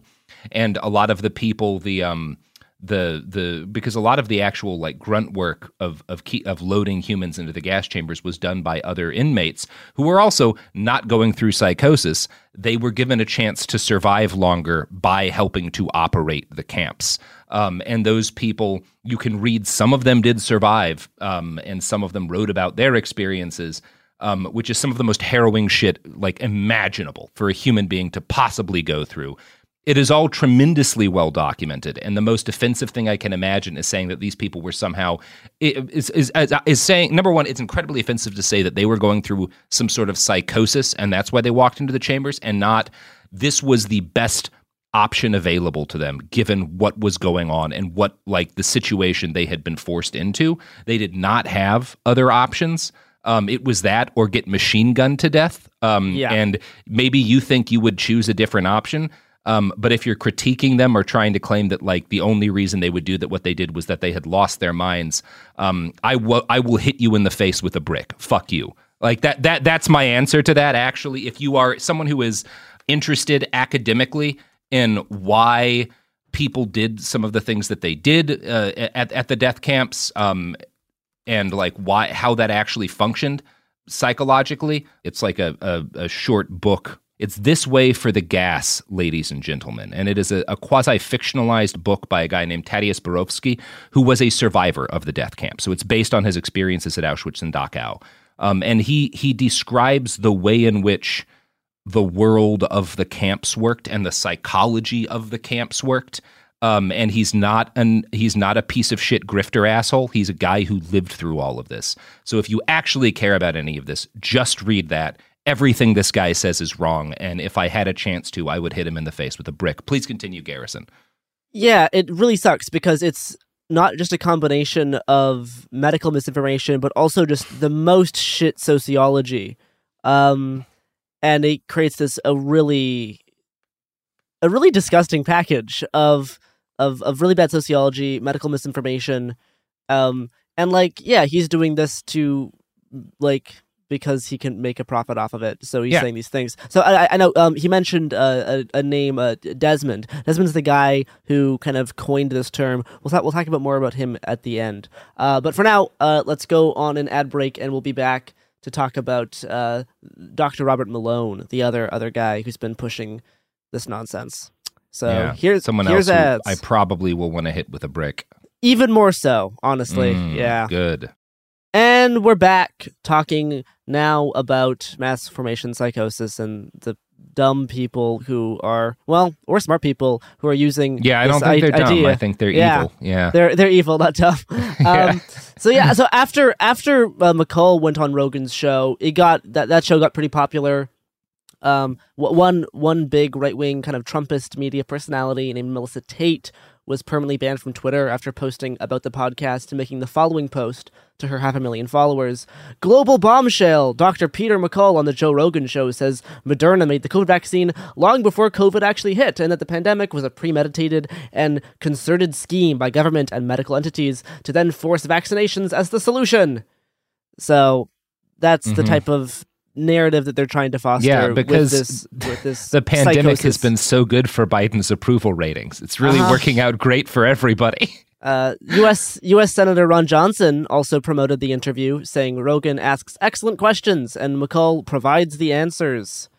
So He does yeah, um, so apparently the mass formation psychosis doctor guy was enough of a hit that Rogan's team decided to very soon after uh, bring on another lying conspiracy doctor, uh, Dr. Robert Malone. So. Mm. During the last week of 2021, uh, Rogan invited Malone onto his show. Malone's a, of of a virologist and, and a immunization doctor who claims credit for inventing the uh, mRNA vaccine in a pair of papers from the late 80s. I'll just- Spoilers, he did not. There was not- work on not- the vaccine before him and work continued after him. Yeah. yeah. Um, yeah, in, in 89, he published a paper um, th- kind of positing maybe mRNA can be binded uh, Mhm. with uh, with other kind of uh, uh, uh, proteins. He did not really do any work on it besides Nope. just saying, I wonder if this could maybe happen.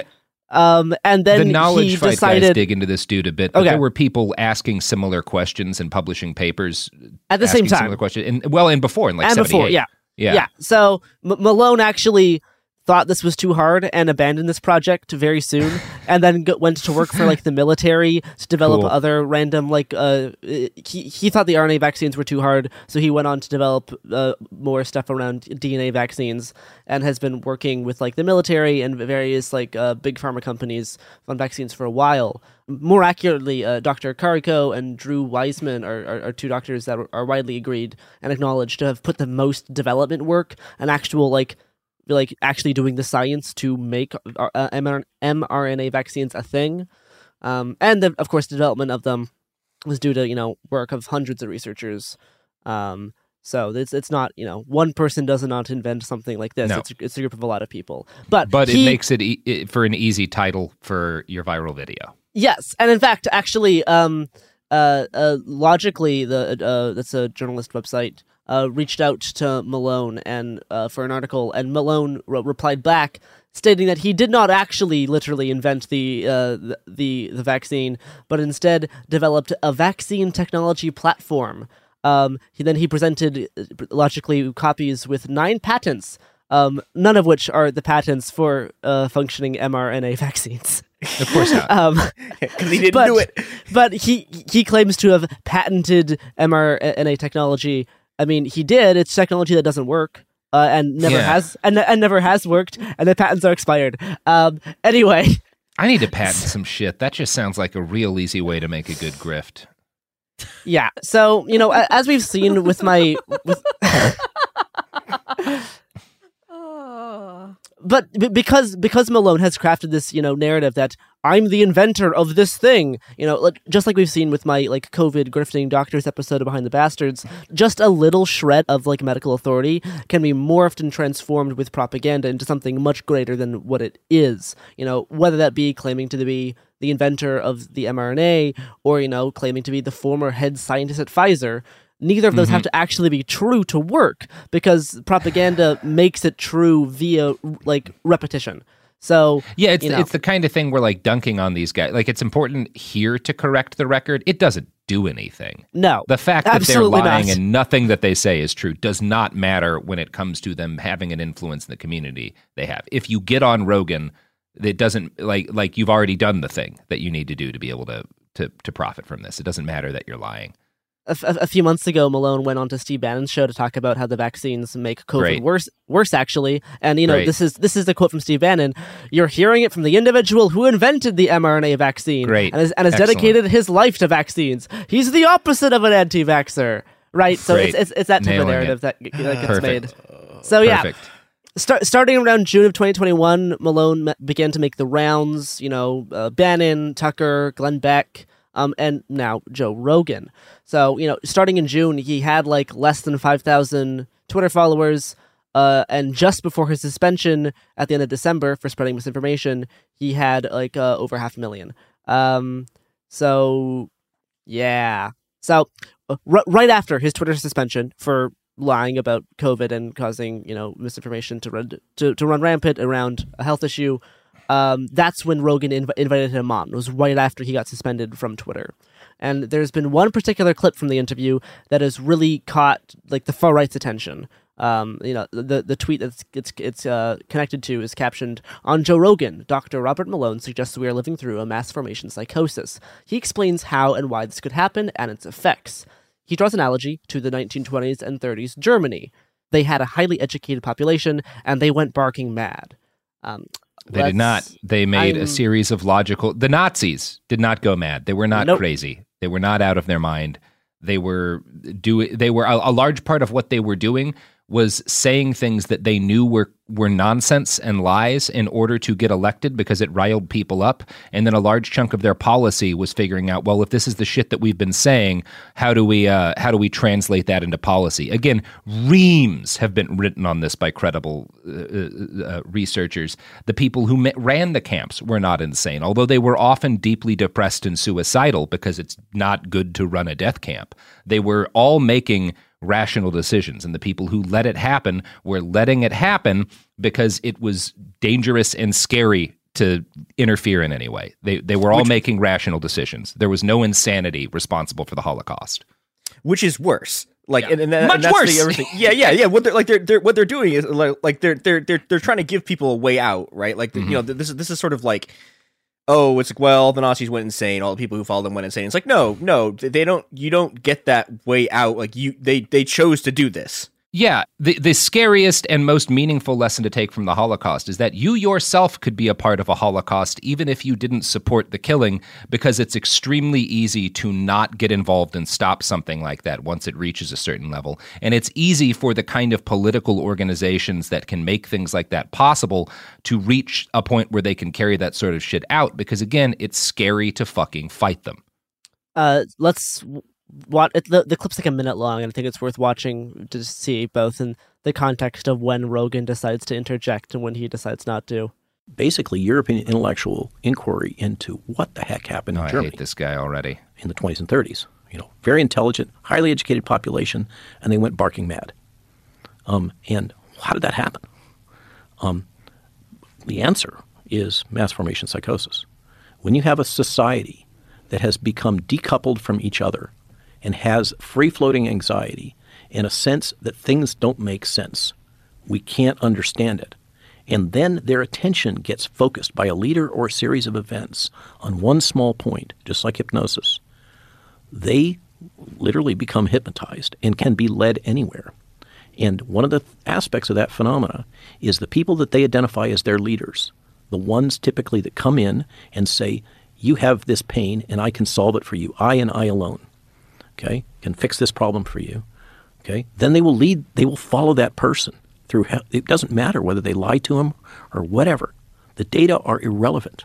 And furthermore, anybody who questions that narrative is to be immediately attacked. They are the other. this is central to mass formation psychosis. And this is what has happened. We had all those conditions. If you remember back before 2019, everybody was complaining the world doesn't make sense, blah, blah, blah. Um, and we're all isolated from each other. We're all on our little tools. We're not connected socially anymore, except through social media. Um, and then this thing happened, and everybody focused on it. That is how mass formation psychosis happens, and that is what's happened here. Horrible. What Again, a, c- completely wrong. Um, In every single way, um, the they the Germans were not confused because nothing made sense. They were angry because of the terms of the Treaty of Versailles. They were also angry because of what they saw as and what like be, because of a myth that had grown up about why they had lost the First World War, which was spread by people who were the equivalent in that time of Joe Rogan. They were scared of the left of communism, of disorder, of riots in the streets.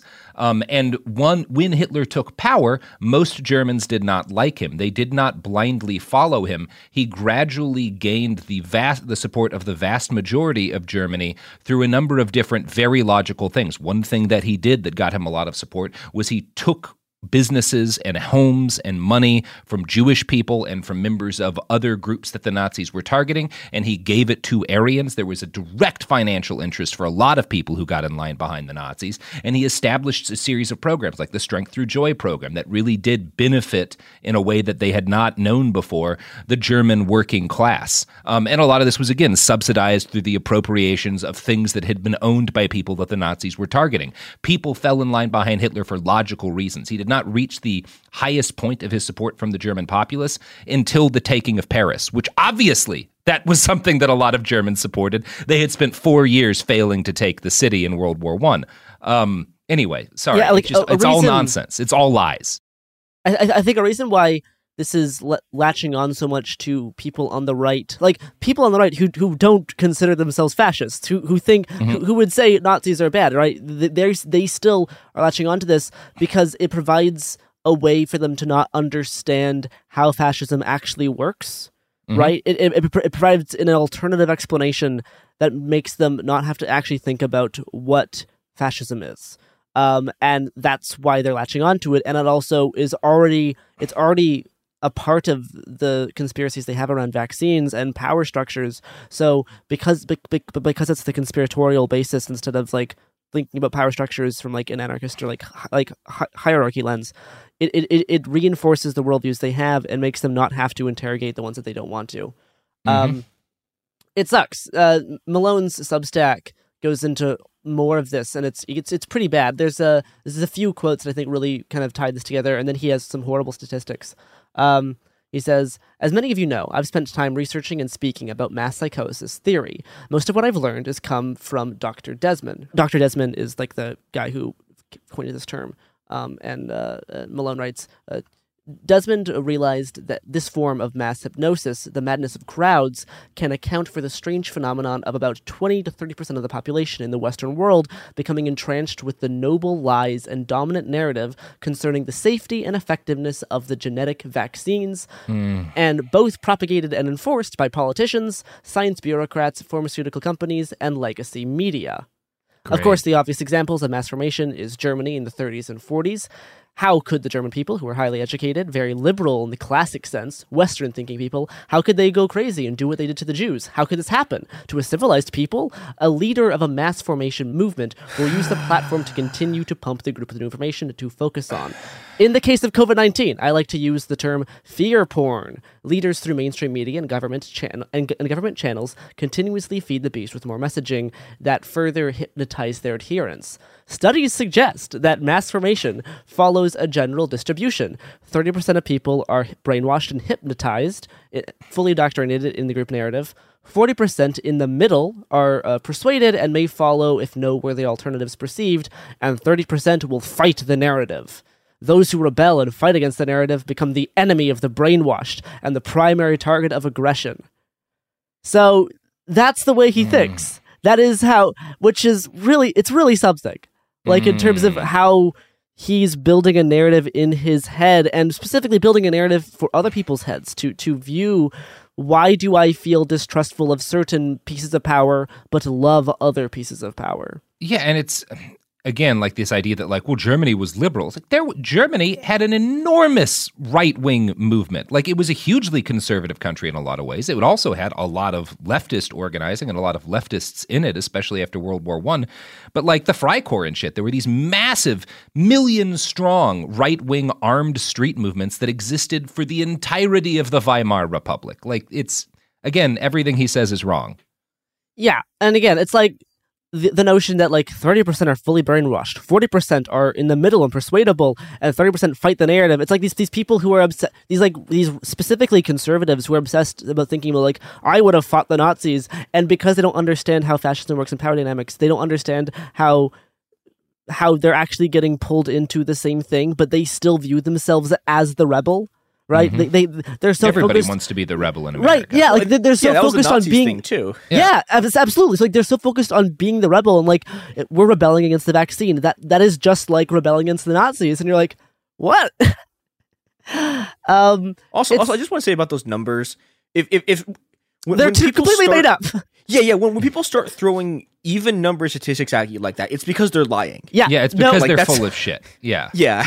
30, 40, 30? Absolutely not. You're No, not that doesn't. Yeah, that's that's complete nonsense. For one, yeah, it's So, horseshit. so again, uh, because now the other thing that happened around this interview, because it, it did gain a lot, a lot of traction among the right, is that whenever these things gain traction, they also develop conspiracy theories that people are trying to suppress it. They're like, look at the Google algorithm when you type in certain keywords. Like I, I know the, the the day this was trending, it was like if you Google Dr. Malone, uh, the interview is only like the sixth result. The first one is this YouTube video debunking it, and like I did this, and like no, the first result was the obviously viral video of him saying the thing. Like they just they can take one screenshot that maybe someone made, or maybe because of one person's computer algorithm, that's what gave them, and use this as like evidence that this is the entire system of the internet suppressing the thing. I'm like, no, the internet wants things to go viral.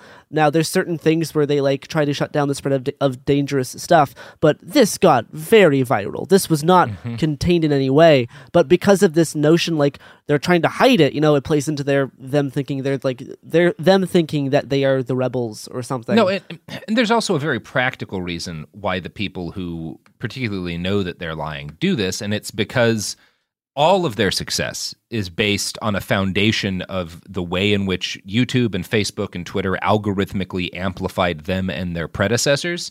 And they know that creating controversy over the fact that they're being suppressed um, leads to more content that gins that basically algorithmically spreads their stuff more because more Yeah. people are talking about it because other people's channels start debating it because idiots on the left are like, well, we should at least have them on and platform them because we're anti-censorship too, so let's debate them and like all of this stupid shit feeds into spreading their stuff. It's a very intelligent strategy.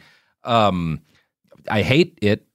but just in, just in terms of how ridiculous it is, I know a few days ago, a congressman, Troy Nehls, uh, said that I submitted the transcript from the Joe Rogan Experience podcast episode with Dr. Malone to the congressional record. Big tech wants to restrict your access, your access to information, but they cannot censor the congressional record. Nonsense. Big tech is the What- entire reason why you know about these people. Yeah. Yeah. Entirely. So if it I- were not for big tech, Joe Rogan would be narrating videos of robots fighting. So Like- J- Jack Sobiek got real into this because he loves anything that goes viral. if it course. weren't for big tech, Jack Posobiec would have died in a ditch of an OxyContin overdose. So he, he he got real into it. He changed his like he changed his Twitter name to Jack Mass Formation Psychosis Psy- Psychosabec or some bullshit like that. Mhm. Yeah, some st- Um, yeah, uh huh. Stupid, and it was it was tweeting about it nonstop for a week, and like like a kid learning about a new topic because of synchronicity, he's he's gonna like project it onto everything he sees now. He's like Mhm. this this new all encompassing topic that makes you avoid what fascism actually is, and then point out at the things you don't like. So of course he's he's gonna apply it to everything. He he made a tweet right before January sixth, um, as the anniversary of the Capitol uh, attempted uh, coup thing. Uh, regime media has launched a propaganda push against Ashley Babbitt today to psychologically prep their flock for the upcoming mass formation event planned for January 6th this week. This this is called priming, and it's a textbook mass formation theory tactic. Wait till you see what comes next. And, And, uh, like, it, it is the you know what- sixth today. Has anything You know happened? what happened? Not They a g- goddamn thing. They got fucking Lin Manuel Miranda to sing a song. That's the what they did. Democrats got Lin Manuel Miranda wait, to wait, sing wait, a wait, song. wait, Did you see that that wasn't he? He, he might have said something in the beginning that was new, but the performance has been played before on other things. Well, and I, I am, you know what? If we're ta- trying to reach across the aisle, I am willing to to admit that the popularity of Lin Manuel Miranda might be a mass formation psychosis. Absolutely, Sorry. yes. Yeah, The popu- I don't mean to insult pop- you if you like his the popularity of Hamilton is a mass formation psychosis. We're, Absolutely. Ju- we're just being assholes, but like, like s- seriously, like it again. It, but it doesn't. It Centrists, does What the fuck is what we're when it saying? when it comes to again like the fact that he said there's gonna be this whatever uh, uh, psych mass formation psychosis event on the anniversary of January 6th and it's going to be huge watch for it and nothing happens doesn't matter never matters will never matter um because uh, again like it's it's I think one of the issues that we have here is the degree to which brain brainwashing and hypnosis and stuff are talked about within kind of discussions of occultic milieu when they're not really a factor, not a factor Yeah. in cults, not a not, factor not in, nearly as much as you think. Yeah.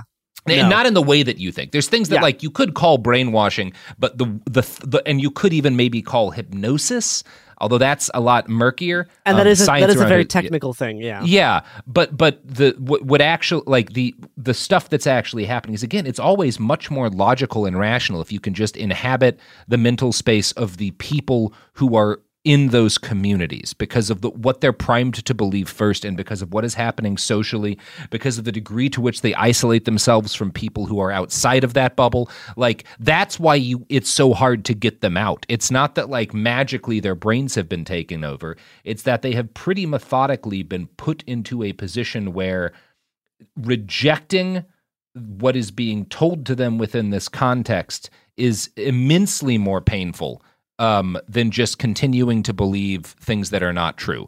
Um, and there are more consequences for it. You know, um, you lose a support network. You lose a great deal of of of your own opinion of yourself and your self worth if you start to reject this stuff. Um, and once you can trap people in that, it's the same way that like Scientology works. Once you can trap people in that, um, it the evidence of their eyes and the fact that like they're obviously being lied to and the things that they're being told about don't come to pass. It's this. It's the reason why you have a bunch of apocalyptic cults who say the days the world's going to end on this day and time. That day and time comes, the world doesn't end, and the cult goes on. You know. Yeah, it's pretty. It's pretty ridiculous. Th- th- This this whole thing was started by this uh, professor of clinical psychology at uh, at a university in Belgium, uh, Matthias uh, Desmet. He seems to have a pretty bad understanding of history and actual like power wow. structures, and does not know the least bit about fascism.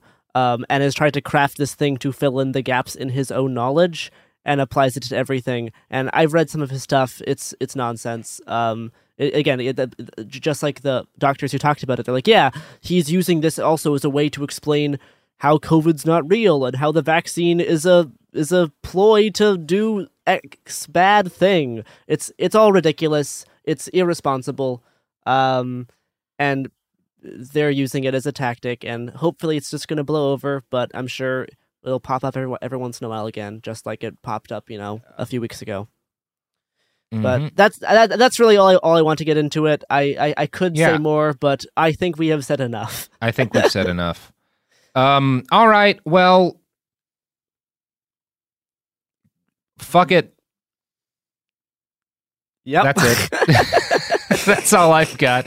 Um, read This Way for the Gas, ladies and gentlemen, by Thaddeus uh, Borowski. Um, it will it, it, it will have a major impact on the way you see the entire world if you if you actually read it.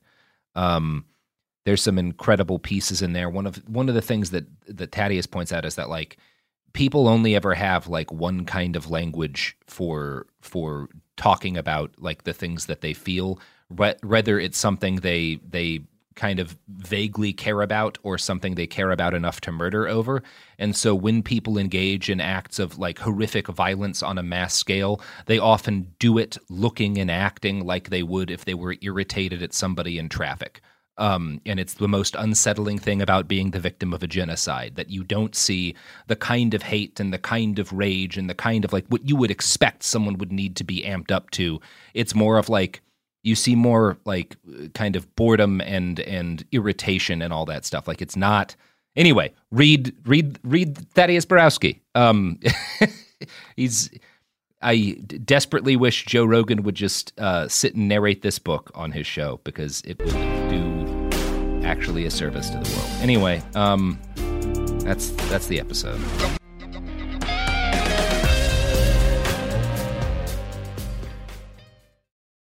Happy Pride from Tomboy X. We just dropped our Pride 24 collection. Queer founded, queer run, and creating size and gender inclusive underwear, swimwear, and loungewear for all bodies so you feel comfortable in your own skin. Visit tomboyx.com to shop.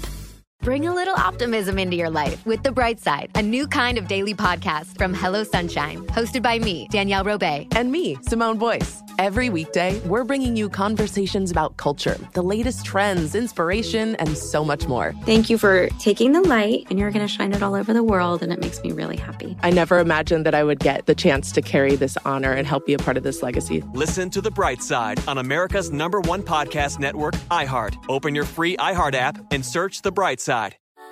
Mother's Day is right around the corner, and in true She Pivots fashion, we're highlighting moms who've dedicated their lives and their pivots to supporting mothers.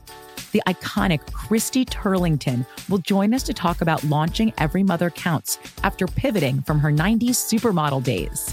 And later, the co CEOs of Baby to Baby will share how they're addressing the needs for millions of babies and moms. So tune in and subscribe to She Pivots. New episodes out every Wednesday. Listen to She Pivots on the iHeartRadio app, Apple Podcasts, or wherever you get your podcasts.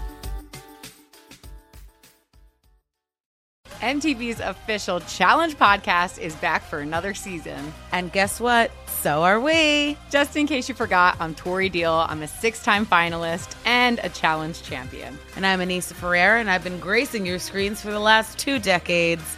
I am a veteran challenger and challenge all star. And speaking of All Stars, All Stars 4 is finally here. I'm going to be honest, I literally thought this day was never going to come. Well, the challenge gods have answered our prayers, and we're going to be right here along with you fans covering every episode on the podcast. And this season takes it to a whole new level. Old school legends, modern power players, redemption seekers, and ex lovers are all competing in Cape Town, South Africa for the prize of $300,000. Anyone can win, relationships matter, and only one All Star will claim the title of Challenge Champion. Listen to MTV's official Challenge podcast on the iHeartRadio app, Apple Podcasts, or wherever you get your podcasts.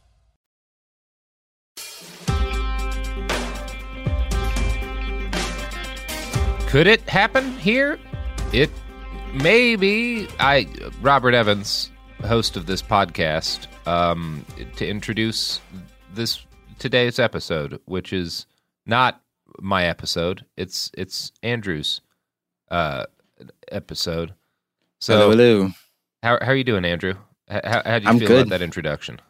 I'm good. I think it's um could use some work, but you know, we'll workshop it. yeah, we, we never workshop anything. We just we just roll right ahead. Um, Yeah, so abolish without- work and all that. Mm-hmm, mm-hmm. Abolish introductions. You know, start in the middle. Why why don't we just do that now? In media res podcast. Yeah, we'll make every podcast like Finnegan's Wake, where the opening of the podcast is like halfway through a paragraph that the end of the paragraphs or the end of the episode starts. Every everything will be a circle. Let's just Sophie. I think that's the new plan. Okay. Okay, Andrew, Awesome. what do you got for us today? Right. So today I wanted to talk about bioregions and bioregionalism. Uh, it's uh, philosophy slash movement slash way of viewing things. It's it's a lot. So today we'll be exploring what it is, where it came from, and the role I see it playing in our strides towards anarchy. But first, of course, we should really get some context. Bioregionalism. Have any of you heard of it, by the way? Mm-mm. I, mean, have heard the I've heard term of in relation. bioregions. Yeah. Right, right. So it's actually pretty recent, um, all things considered. Um, it was coined as a term by a guy named Allen van Newkirk, founder of the Institute for Bioregional Research in 1975. And as a movement, it really gained a lot of popularity in the late 1970s in the Ozarks, Appalachia, Hudson River, and San Francisco Bay Area regions. Um, they had a conference in a prairie, interestingly enough, near Kansas City in 1984. And they've also had conferences in the Squamish bioregion of British Columbia, as well as the Gulf of Maine bioregion on the Atlantic. And of course, with all these different people coming together, sharing all their different ideas, talking about cool nature stuff, they developed a sort of a platform which they outline in papers on subjects ranging from agriculture to forestry to art to economics to community. So while it was a very North American focused um, movement and philosophy at first, it has also expanded to Europe and Australia. And these groups, there are hundreds of them all over. Um, they get involved with local ecological work like preservation and restoration, permaculture, all that. And they also form networks, so they would link on specific issues like water conservation or organic farming or tree planting. And of course, bioregional groups also get involved in attempts to make communities more self sufficient by mapping and utilizing local assets. And well, as you'll come to see, um, bioregionalism and maps kind of go hand in hand in a way, um, because it really is about that sort of big picture looking at the earth and the environment and our place in it. So, what is bioregionalism exactly? In essence, it's a philosophy based around the organization of political, cultural, and economic systems around naturally defined areas called bioregions. So, what are bioregions? They are areas defined through physical and environmental features, including watershed boundaries, soil and terrain characteristics, flora, fauna, and climate. Bioregionalism also stresses the determination of a bioregion is a cultural phenomenon and emphasizes local populations, local knowledge, and local solutions. Because humans are actually, surprisingly, part of nature. Our cultures, our settlements, they arise from nature. They arise from the characteristics of the bioregions that we inhabit. So, I mean, that to me is a clear bridge between bioregionalism and land back. And it also points to me um, the fact that while bioregionalism may be a fairly recent philosophy slash movement, its roots and the ideas it presents are nothing new. You know, um, I mean, bioregionalism posits that you know human societies must learn to honor our bioregions and the connections between them if we are to be ecologically sound. And this perspective is really old news, you know, for the indigenous peoples who have maintained these lands and um, been stewards of these lands for thousands of years.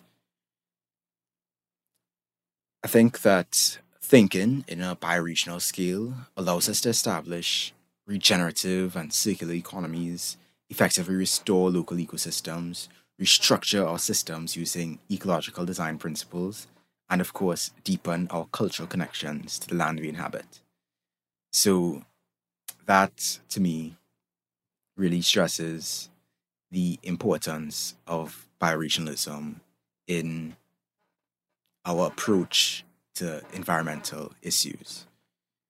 Um, before I continue, I just wanted to say that for those who want to like visualize, because I know this is a podcast, you can only hear my voice. Um, One Earth has a pretty decent map of bioregions on their website, so you could just Google bioregions 2020 and it should come up. They basically have like 185 bioregions on their map. And well, according to that map, Trinidad is part of bioregion NT21E, NT standing for Neotropic, and E standing for East. And Trinidad is grouped with um, South America, and particularly the Venezuela, Guyana's region, um, for obvious reasons, being that the Orinoco and other rivers that come from the Amazon flow out to, you know, Trinidad's shores, really. So, clunky segue.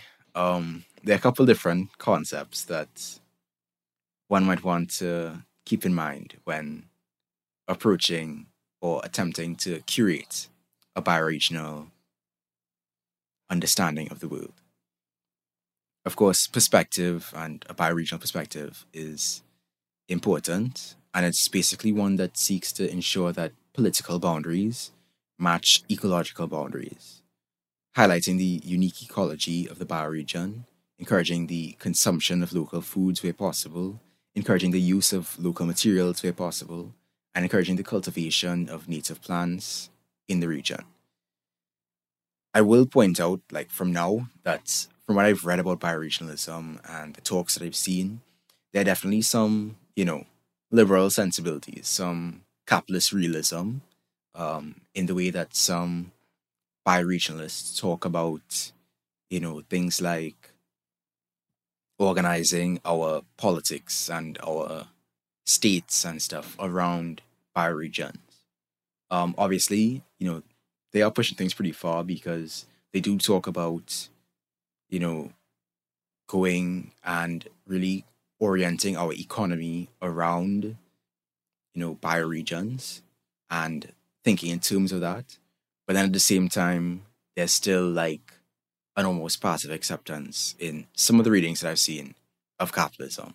You know, I think that's pretty common in a lot of what I like to call almost radical um, ideas and philosophies and stuff. Of course, when I approach these ideas and these philosophies and stuff, I always try to, you know, keep that anarchist analytical framework in my head, understanding that, you know, these ideas uh, are still being filtered through an ultimately like capitalist society and capitalist world. And so you're gonna wanna try to navigate that and sift that out and really get the nuggets of gold within these ideas. I don't see states, um, and I think y'all would agree with me, being the path out of, you know, utter climate catastrophe. Um, for those who have been reading, like, you know, Against the Grain and, you know, Graeber's work, we would know that states have been pretty ecocidal from their very inception. So I think that if bioregionalism to be effective, I think it would be best if it stayed away from that sort of statist um, conception, they do emphasize localism um, as the you know political localism, but it's always within the context of was often within the context of like the relationship between the local and the state and that sort of thing. Almost like a kind of I don't know if I'm using this term correctly, but like minarchism. If that makes sense. Was Yeah. it some kind of was it some kind of like municipalism or something like that? But yeah. Yeah, we should probably talk a little bit about like what what minarchism and municipalism are, um, just so people don't get kind of caught up on the terms. Um, and, and particularly, I think that like within uh, a context of like the United States, um, municipalism is kind of an easier way to sell folks who may be more conservative on certain anarchist principles. It's basically the Sure. idea of yeah strong community sort of control and autonomy um, as opposed to uh, uh, strong overarching kind of federal or state control over over uh, you know different communities. Yeah, yeah. I was gonna say minarchism's kind of like a weird grab bag thing that's like Yeah. it, it's it's it's sort of like okay so you want to be an anarcho-capitalist but you can't because you're just smart enough to realize that you can't have property rights a without a state. state so y- either the minarchist state is Mm-hmm. the only thing it does is enforce property rights and yeah i think that's a slightly terrifying vision but i think but you know it's it's yeah i think It's, a bit more self-aware than the average anarcho-capitalist. yeah but you know this is Yeah, and I, I think But that's a low bar, of municipalism is is less of a focus specifically on property rights and more of more based out of an understanding that um, like strong hierarchical federal uh, or even state level control um, generally winds up creating reg- a lot of a significant amount of like regional um, uh, what's the word I'm looking for um, inequalities um, and and is responsible for a lot of like ecological devastation and whatnot. This idea that you can have like like one of the things that you would have with an actual municipalist system is you wouldn't be allowed to operate a company like Koch Industries that's able to um, you know be based out of I think Kentucky. Um, but operate a series of refineries in the Gulf Coast that uh, render large sections of that area uninhabitable because you would leave kind of uh, control over what can be actually done in that area to the people who live there, rather than being able to have um, a corporation buy land there and have its right to pollute enforced by the state. Right? That's kind of like one little example. Um, there's Right. municipalist. The system in northeast Syria and Rojava is is sort of a municipalist system, and one of the things, Specifically, libertarian municipalist. Though. Yeah, I mean, yeah. there- there's a distinction between like municipalism more generally and libertarian municipalism. Yeah, we're we're getting into the weeds a little bit here, but these are these are like that's kind of the basics of what those terms mean, just so that people don't get lost when you when you bring them up, because I think a lot of folks, um, you know, uh, don't uh, have necessarily that kind of the, those definitions don't just pop up in their head when you use that word. Right, right, yeah. Fair enough. Um, I also mentioned that states um, have been ecocidal from their inception, so I feel like I should probably try and find that as well. Um, ecocide and ecocidalism is basically um, this idea that came out of the environmentalist movement, um, meant to point to the severe harm to nature, the mass damage and destruction of ecosystems that's you know caused over decades by you know these companies and really by the system as a whole. So it's often viewed through like a legal lens, as in you know these um, companies should be tried for their crimes um, and as like for committing ecocide and that kind of thing. So it's, it's often viewed like as like a legal like law should be put in place to classify ecocide as a crime and that sort of thing. Um, only a few com- um, countries have done that, like actually codified ecocide, but it is something that um, some environmentalists push to, you know, really raise awareness of as a crime against humanity and the planet. Yeah, I think it's also kind of important to understand with ecocide is that like there, there's a lot of focus I think in like left like environmental movements just purely on corporations and even even if you go back to the like 100 companies meme just like 100 companies destroying the planet it's like well yeah like ha- like half of them are state owned Yeah. And so, Yeah. you know, yeah, this and this is something like like with e- Ecocide, it's like yeah, it's like it's not just corporations that do this. It's you know, it's it's this the state as a structure, it's the state as an institution, it's the state as exactly. Yeah, it's their agencies, it's their sort of And that's that's what, Like, what I try to like. resources. What I realize is is kind of important now, and I guess this is kind of like slowly like shifting away from bioregionalism, but that's fine. Um, what I will say that I've tried to like consciously um sort of put into practice is emphasizing that like capitalism is not the only issue, you know? Um like Yeah. I notice people like try to separate capitalism and the state as if they could ever truly be separated. Even people who understand that, you know, anarcho capitalists are misguided and that, you know, the state is necessary to maintain capitalism. There's some sort of like disconnect where there's like a whole ton of, you know, organization and memeing and all that about capitalism and, you know, oftentimes these sort of efforts are like particularly with reformist types and unions and stuff, they tried to mediate with capitalism through the state, you know, through the government, whether it be local government or federal government, whatever the case may be. And what I really try to emphasize is that it's not enough to have like a theory of capitalism. I think it's even more important to have a theory of hierarchy because I think it avoids it helps to avoid getting into these sort of traps of like um well class reductionism for one but also like recreating certain structures within your organizations and in your efforts to change things recreating the very you know circumstances you're fighting against. You can't like condense everything into one problem because try as we might it's not that everything is one problem it's an interconnected mesh that binds all of our problems together. And you can focus on you know really big extensions of that mesh but it still is kind of just a mesh. And the mesh isn't the thing but it connects to the edges of all of the things. And yeah that type of ecology can be useful in even even relating to bioregions um, in terms of how they also connect with other territories and entities I think it also, you know, I mean, this is one of the sort of problems that you have if, you know, it's like, okay, so your plan is to take sort of sovereign state power. And it's like, well, you do it, right? But I mean, the thing is, if, if you, if you, you know, you seize control of power of a state, right? Your borders are essentially just like where the state's war machine ran out of steam. And, you know, and this, this becomes an enormous problem because like, I mean, if, if, if you look at the bioregional maps, right, it's like there's there, you, there's literally no way you could ever have states with these borders. No. because yeah, I mean, Yeah. it's, it's not like this. It's, it's, it's impossible. Like you just you, you you cannot do it. And you know what that means is that states are sort of necessarily going. Well, they're either going to be like a small fraction of a bioregion, or they have multiple in them, and that's another sort of that becomes a sort of logistical problem because you know, like if, if you want to look at like a lot of the worst sort of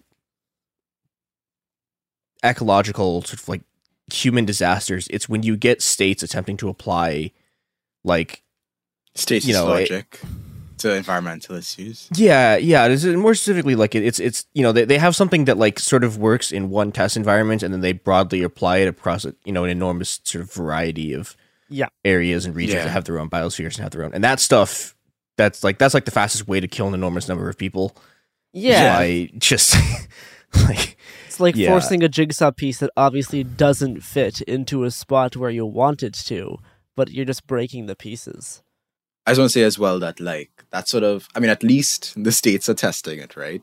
Um I remember I can't remember the exact name of like the the sort of like ideology or whatever. I think it was like this early Soviet Union, probably one of y'all know the name.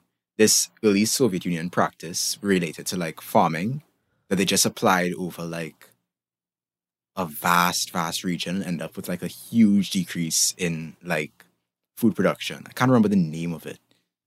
Lysenko. oh yeah yeah Yeah, he just had this he had this theory and he was just like pushing it and yeah, it led to some serious issues.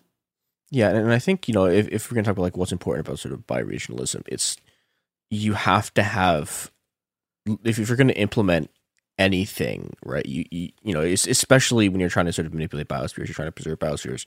You have to have local knowledge from the people who have been living in these biospheres for you know enormous amounts of time, and that's something that states are really bad at, and you know tend to actively suppress. And it's something you know. And I, I will say this: there, there's there's there's a kind of like there's like a kind of neoliberal version of this stuff where it's like, oh, we'll do no, we'll have like local knowledge, blah blah blah, and then they're like, well, we'll, we'll have local knowledge, uh, uh, but they that this will help them create market solutions to things. It's like that also doesn't work at Yeah, all. you know, it's basically just them try to lying. marketize, like, yeah, that because that, that that that really like sits that doesn't sit well with me, you know. Like, Yeah. the, the sort of like you see like and you see a lot of liberals like doing it a lot these days, where they'd be like doing the whole land acknowledgements thing, and they'd be doing the um that thing where they would just like say that oh this is from so and so culture and whatever, and then just like boom, And it's then nineteen carry, ninety nine. yeah, car- carry on with business as usual. Yeah. which is I, I learned this technique from so and so tribe. No, let me work as a consultant for your company. kind Yep. of thing. And it sucks. Yeah, It sucks. yeah. It's it's commod it's commodifying the thing, and Yeah. that that both produces a warped replication, and then it also kind of makes the original thing seem like used in a weird way as well. Like it wasn't designed to be. Yeah. Yeah, yeah. I'm also reminded a bit of alienation and how we are just sort of separated from, you know, aspects of our actual humanity because of the structures we live under, right? So instead of relating with the environment or relating with our culture or relating with other people, We're just relating through like these commodities and these products and these, you know, just bastardized versions of things. And um I think that is also something that sort of plagues like some environmentalists. This there's there's almost like this subtle alienation from the nature that um many of them seek to preserve, right? Where on the one hand, yes, you're trying to, you know, preserve it and protect it, and that's commendable. But on the other hand, the way you're going about it is basically like antithetical to those goals because you don't have that connection with the nature that you're trying to help. You know, what I see like a lot of people not recognizing is that, you know, humans are a part of nature, right? And this is another bioregional concept, right? This thing called bioregional reinhabitation.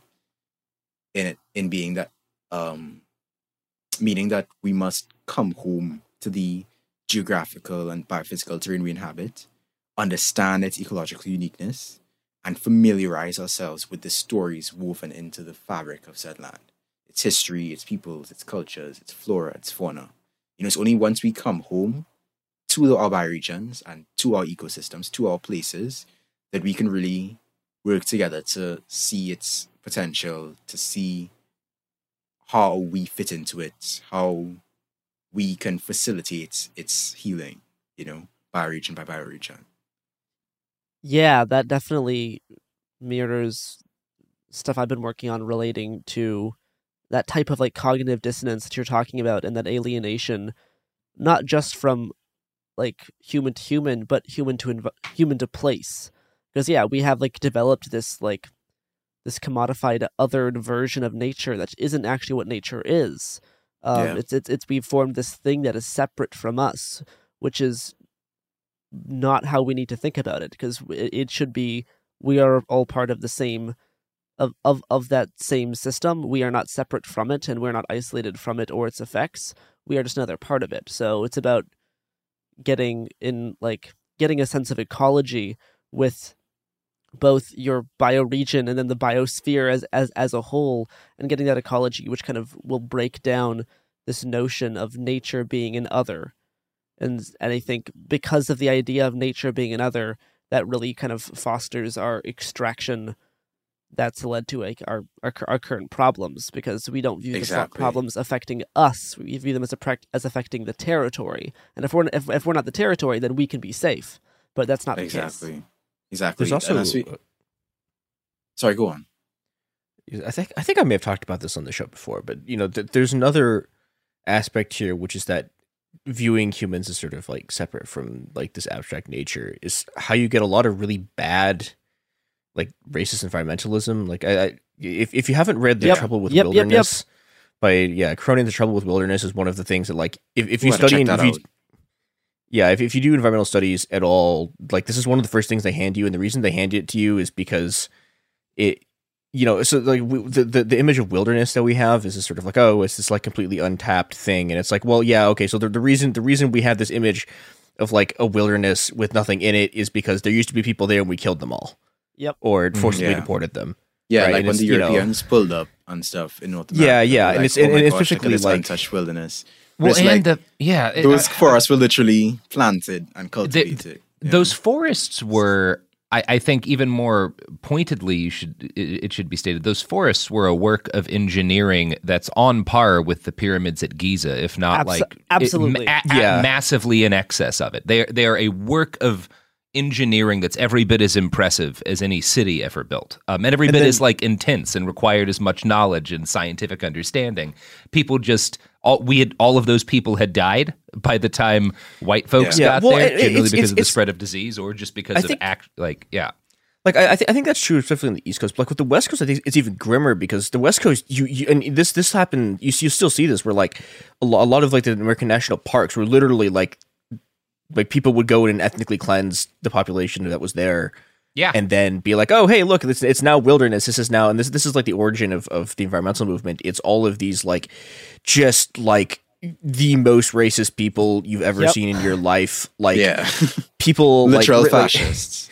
yeah, well, and even even even before them, like in you know like like early 19, early eighteen hundreds, like not sorry, or, or late Yeah, eighteen no, hundreds, early that's- nineteen hundreds people, like those guys. the late eighteen hundreds. Yeah, yeah, it's like Yeah. like when when when tho- when those guys are talking about like the purity of the wild, like they're everything they think about the wilderness is also just about the purity of the white race, and it's it's awful. Yeah, and and if if if when you- when when you start making that this like that the separation between humans and nature, like that's that's how you get this like that's how that's how you get these you know ethnic cleansing like genocide like- Yeah. forests. I, I've been reading this very good book. Uh, just started last night, and I think we're going to have the author on the show soon. Uh, Chris Begley. He's an underwater archaeologist, and he wrote a book called "The Next Apocalypse" that's about collapses throughout history and how they actually differ from the popular conceptions of them. And he actually talks about a lot of the stuff we talk about in this show.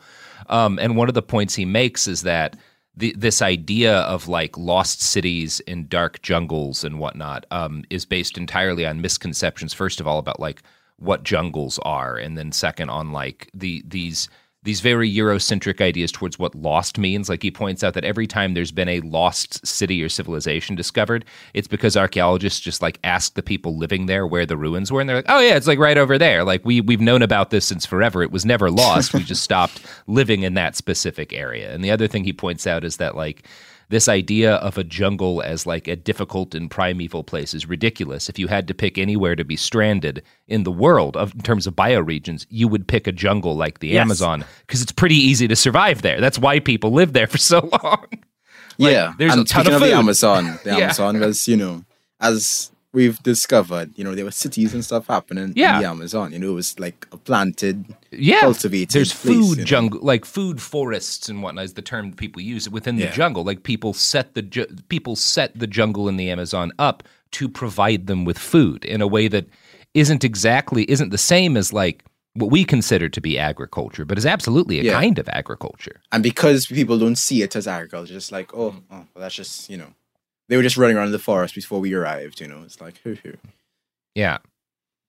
No, they had they had essentially built themselves a big smart house in in the middle of uh, the woods that provided them with everything they needed, um, with upkeep that we would consider minimal based on like what a lot of our European ancestors certainly like did in terms of labor to keep farms going. Like if you compare. I mean, you could also talk about how like peasants in the medieval period probably worked less than a lot of people in the United States do today. Yeah, like everyone works less than we do Yeah, now. Like, but it's a lot harder to keep like a monoculture farm going than it is to to keep a food forest going. Um, yeah, because I mean, once it's established, it literally maintains itself.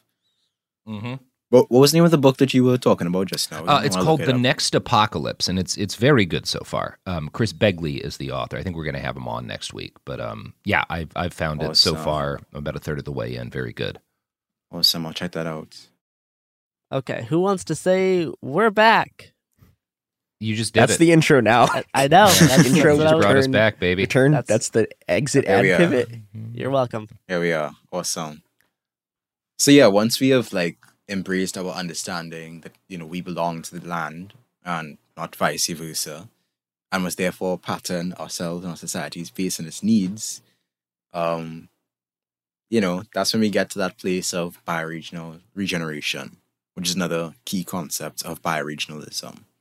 And lastly, there's the concept of bioregional sensibility, which was developed by Mitchell Thomashow, and it's about developing the observational skills to observe the bioregional history, to develop the conceptual skills to juxtapose, you know, the scale of, you know, the community and the region and the bio the ecosystem, the bioregion, all these different levels, the ability to like think in terms of all of them, to develop the imaginative faculties to really, I would say, play with multiple landscapes and to develop the compassion to empathize with and work with both local and global neighbors, not just local and global human neighbors, but also, you know, the flora and fauna living next door. There are a lot of different um, bioregional practices happening all over the world. Um, I did note that it started in North America, but I noticed that a lot of the big projects are happening in like South America, you know, in Brazil, Sinal do Vale, uh, in Costa Rica, Regenerativa, same thing, Colombia, Regenerativa, and the Annapurna Pluriversity in the Himalayas as well, and many others. They're basically engaging in efforts involving applied education, regenerative agriculture, systems mapping, green belt restoration. There's the you know the green belt project in Africa as well, and these are all efforts to really understand and work with the bioregions that these people inhabit. So, just a few tips that I wanted to end this off with, you know, before we end things off. Um, I always try to link um, the things that I talk about in some way to what people and the groups they're part of, the organizations they're part of, the communities they're part of can do, you know, as an action to strengthen their resilience or to develop, you know, autonomy, right? In this case, it is to strengthen resilience and also to develop the vitality of the bioregion you inhabit. So, first of all, I think it's important that we learn as much as we can about our areas and learn especially through action, um, whether it be through cleanups, you know, observing the space around you, whether it be through observing weather patterns, um, whether it be through looking at the going on hikes and looking at the way that the temperature changes and the texture of the soil changes as you go up and down in um, altitude. I think it's also important to try to get involved with actions to um, restore natural features and to understand the place that those natural features have in the broader bioregion. Of course, there are lots of sustainable projects happening all over the world. You know, if there aren't any in your area, um, be the change you want to see. Start one, make it happen. And really, also, I would say, find ways to link projects for environmental sustainability and restoration with projects for human emancipation. Find ways to like support access to you know basic human needs within your locality. To find ways to sort of because when we speak of bioregions and you know living within our bioregions and so, so on and so forth, That's all well and good, but if, for example, your region has to import a whole bunch of food all the time to support the population, I think there needs to be ways to um, decrease that sort of import and to find ways to um, live sustainably within the area. Raise awareness, of course, as well um, about bioregional thinking, systems thinking, social ecological thinking, and yeah, just get to work, anti work work, prefiguring the structures of a more horizontal, bioregionally ethical, and sustainable way of life. And of course, disrupt the projects that get in the way of those goals. And I say that as tentatively as I can to avoid legal trouble. That's it. Take care, everyone, and be kind to every little thing. Peace.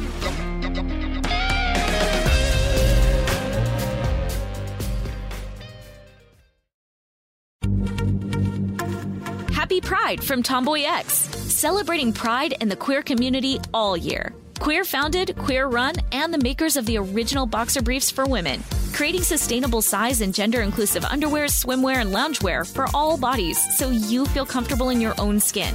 TomboyX just dropped their Pride 24 collection. Obsessively fit tested for all day comfort in sizes 3 extra small through 6X. Visit tomboyx.com. Bring a little optimism into your life with The Bright Side, a new kind of daily podcast from Hello Sunshine, hosted by me, Danielle Robay. And me, Simone Boyce. Every weekday, we're bringing you conversations about culture, the latest trends, inspiration, and so much more. Thank you for taking the light and you're going to shine it all over the world, and it makes me really happy. I never imagined that I would get the chance to carry this honor and help be a part of this legacy. Listen to The Bright Side on America's number one podcast network, iHeart. Open your free iHeart app and search The Bright Side. Mother's Day is right around the corner, and in true She Pivots fashion, we're highlighting moms who've dedicated their lives and their pivots to supporting mothers. The iconic Christy Turlington will join us to talk about launching Every Mother Counts after pivoting from her 90s supermodel days. And later, the co CEOs of Baby to Baby will share how they're addressing the needs for millions of babies and moms. So tune in and subscribe to She Pivots. New episodes out every Wednesday. Listen to She Pivots on the iHeartRadio app, Apple Podcasts, or wherever you get your podcasts. MTV's official challenge podcast is back for another season. And guess what? So are we. Just in case you forgot, I'm Tori Deal. I'm a six time finalist and a challenge champion. And I'm Aneesa Ferreira, and I've been gracing your screens for the last two decades.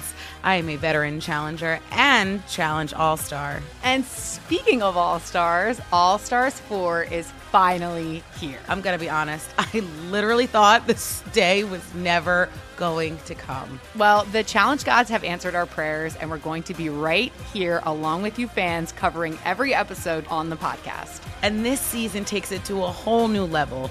Old school legends, modern power players, redemption seekers, and ex lovers are all competing in Cape Town, South Africa for the prize of $300,000. Anyone can win, relationships matter, and only one All Star will claim the title of Challenge Champion. Listen to MTV's official Challenge podcast on the iHeartRadio app, Apple Podcasts, or wherever you get your podcasts.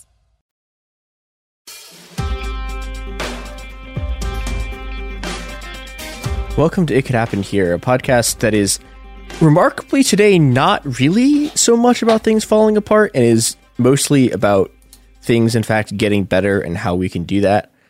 Um, I'm your host, Christopher. Uh, with me today is Garrison, and we're also joined by Nick and Max, who are two members of the artist collective Solar Punk Surf Club, who have released a very, very interesting new game that we are here in part to talk about called Solar Punk Futures. Uh, hello, Nick. Hi, Max. How, how are you two doing? Hey, doing well, thanks. Yeah, doing great. Thanks for having us on. Yeah, excited to have you two on. So, I guess my first question is how did you two I get into game design and sort of first have the idea to do a sort of like political gaming project like this? It's a good question. So, we're not, um, we're definitely not game designers by profession or trade. Um, we're members of the artist collective Solarpunk Surf Club, and we're particularly interested in creating artwork and social practice that prefigures these kinds of egalitarian futures that we'd like to see in the world. And so this game was something that we've been kind of a, a, project that we've been thinking about and sitting on for a little while and was kind of something that made us excited got us excited and we think there's a, a, whole bunch of other reasons that we think it's a really cool um, project to work on an important project and um, yeah so uh, we kind of took a took a deep dive headfirst into the world of game design and learning how to how to do that over the past year or so. Okay, so how about we I guess also start with I guess explaining what Solarpunk Futures is and sort of how it works and then we can get into the sort of political aspect of like this sort of game design project. So, Solarpunk Futures is a storytelling game where players imagine pathways to a desirable future by collaboratively overcoming real world challenges. The object of the game is to collectively remember one of the stories that grew into our utopia. Um, the idea is that through backcasting, where you assume within the context of the game that players are already in utopia, and merely remembering back to their ancestors' struggle, that players can transcend the idea that what currently exists must necessarily exist, which social theorists Murray Bookchin described as the acid that corrodes all visionary thinking. So we wanted to make a system to facilitate collaborative performance sort of a we call it a collaborative performance of memory but one that combines sincerity with laughter and speculative storytelling the game also combines a lot of different elements that we saw in other games um, collaborative you know collaborative storytelling cooperative gameplay uh, some elements of role playing and different kind of mechanics that we thought would build out that kind of like I said earlier those prefigurations of those egalitarian worlds. So we were trying to you know, we were trying to make a game that had the fiction and the idea of utopia built in uh, in terms of the goals of the game, but it was also we wanted to build it into some of the mechanics of how the game is actually played too. Uh, my, my question from here is sort of well, I mean, I guess firstly is I think what sort of specifically drew you to solar punk as sort of an aesthetic for for this? Like I know there's been a lot of sort of like the kind of social ecology solar punk fusions, but I'm interested in what drew you, you specifically to it. So we see solar punk as a visionary utopian politics and aesthetic that critically engages the reality of capitalist catastrophe while maintaining a radical optimism about humanity's hopes for a communal ecological future. Nick was just speaking to this. Um, we see it as a restorative justice process on a planetary scale among people, between humans and non human nature. So that means reclaiming pieces of the past, pre capitalist culture. Um, that means material accountability for old practices. And it also means radical adaptability towards new ones.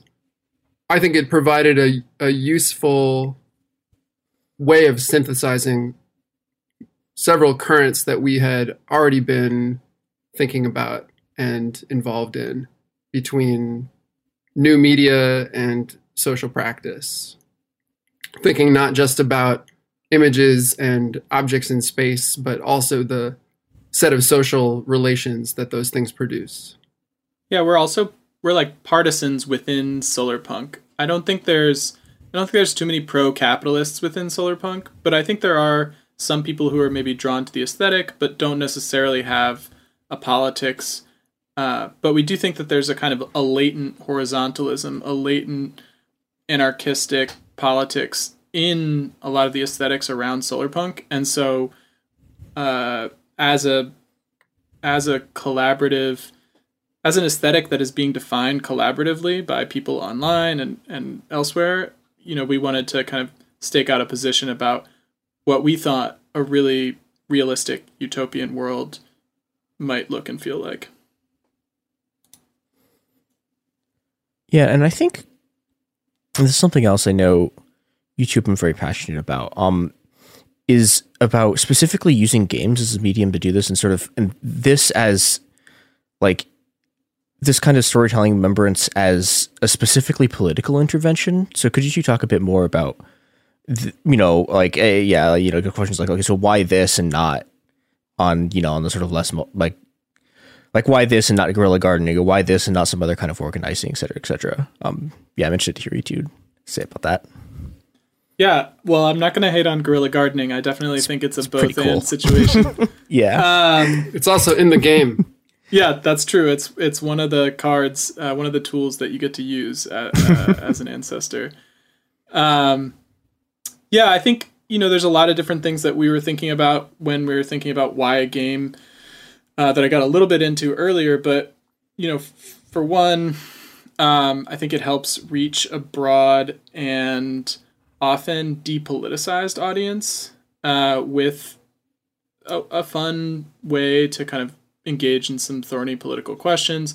I think that games as a participatory medium were especially interesting for people who are interested in sort of uh, anarchistic uh, modes of teaching and education, like education through doing, rather than lecture. Uh, although you know we're we also read a lot of good political theory, so I'm not I'm not opposed to that.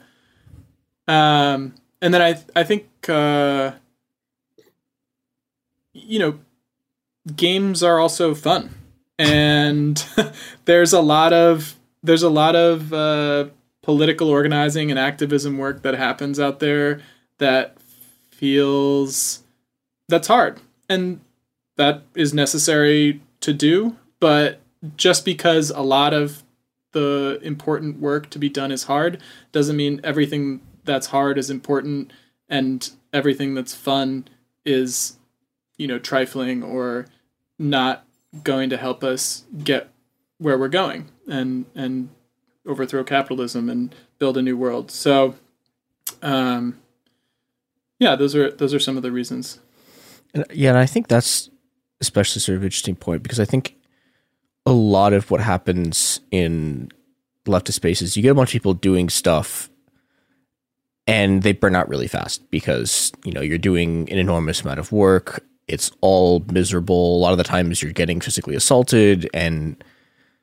like, I think that's one of the things that's interesting to me about this is y- you need other forms of sort of community building and sort of like you, you need other forms of organizing that do not involve you being repeatedly traumatized over and over again and that yeah the, and especially just working on something like this and then i don't know just playing with your friends and having having things that are like collaborative and joyful and community building is i think very important as a way to just you know even just this is on a very basic logistical level like prevent people from burning out.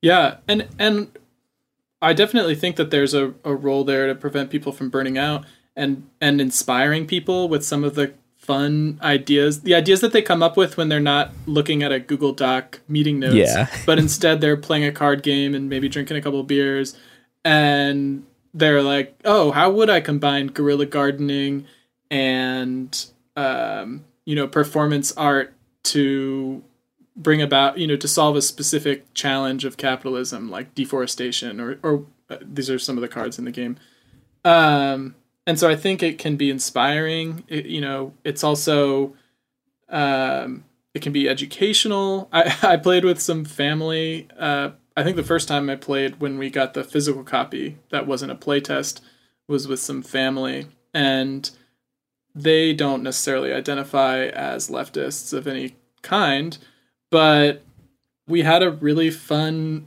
game where we explored ideas of deconstructing borders and uh, you know, th- they were. It wasn't like I was guiding them in this direction. It was just kind of the assumption of the game that there was utopia got beyond this ingrained capitalist realism that there just isn't that there isn't an alternative and they're like okay well the game says we're already in utopia so that means there's no private property and i was like whoa that's a that's a jump i didn't expect from my uh from my family One thing I'm interested in, in terms of how it functions as a game, is like balancing the actual more, I don't know, fun based, like role playing game elements with like its kind of structure as a thought exercise and like a world building game. Like how how how do you approach trying to get a balance of like fun role playing as well as this type of like reverse world building? I was kind of uh I was still a little bit on the the why a game in the first place question, but I'm also intrigued by the balancing fun and politics question. If you don't mind, I wanted to go back to the Sure. why a game for just a second. Um cuz I think maybe it will lead into this. Yeah, yeah. Games are you know, an ancient form of art. I know I said we work in new media before, but games are actually an ancient form of art, and I would argue social practice. Um, there's a game called Senet. There's a game called The Royal Game of Ur, which both date to 5,000 years ago in ancient Egypt and ancient Mesopotamia, respectively. We did a, in making the game, we did a bunch of research on the history of of games. There's a 15th century game called the Game of the Goose from uh, well present day Italy that paired like these gorgeous illustrations, also with like didactic moral instruction. In the early early 20th century, the Surrealists created a, a series of games um, with the intention of breaking through traditional thought patterns and uh, unleashing the the potentials of the unconscious. They also wanted to subvert academic modes of inquiry. Um, and then today, you know, some of our most popular tabletop games, you know, you I think Nick was mentioning this earlier, how they can sometimes inscribe oppressive logics. So, you know, rather than a game where you're competing against other players to drive them into poverty, or a game where you're trying to colonize other players' land, you know, for the purpose of world domination. We wanted to make a game that actually practices the cooperation, interdependence, care, consent, uh, these things that will be needed, you know, if we're actually to transcend the social and ecological crises of our day. And kind of to that point, you know, I would say that games always reflect the the beliefs and norms of their historical context.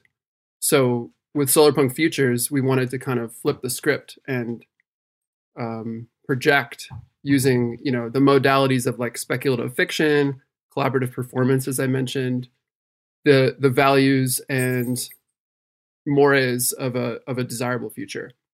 So games are are very you know human thing, an ancient human thing, and why do people play games? Uh, as I mentioned, you know, education is part of it, um, but also building social bonds is another important piece, and that always is accompanied. It's a very like academic way of talking about it, maybe, but it is it is fun. It has to be fun. That's why people do it.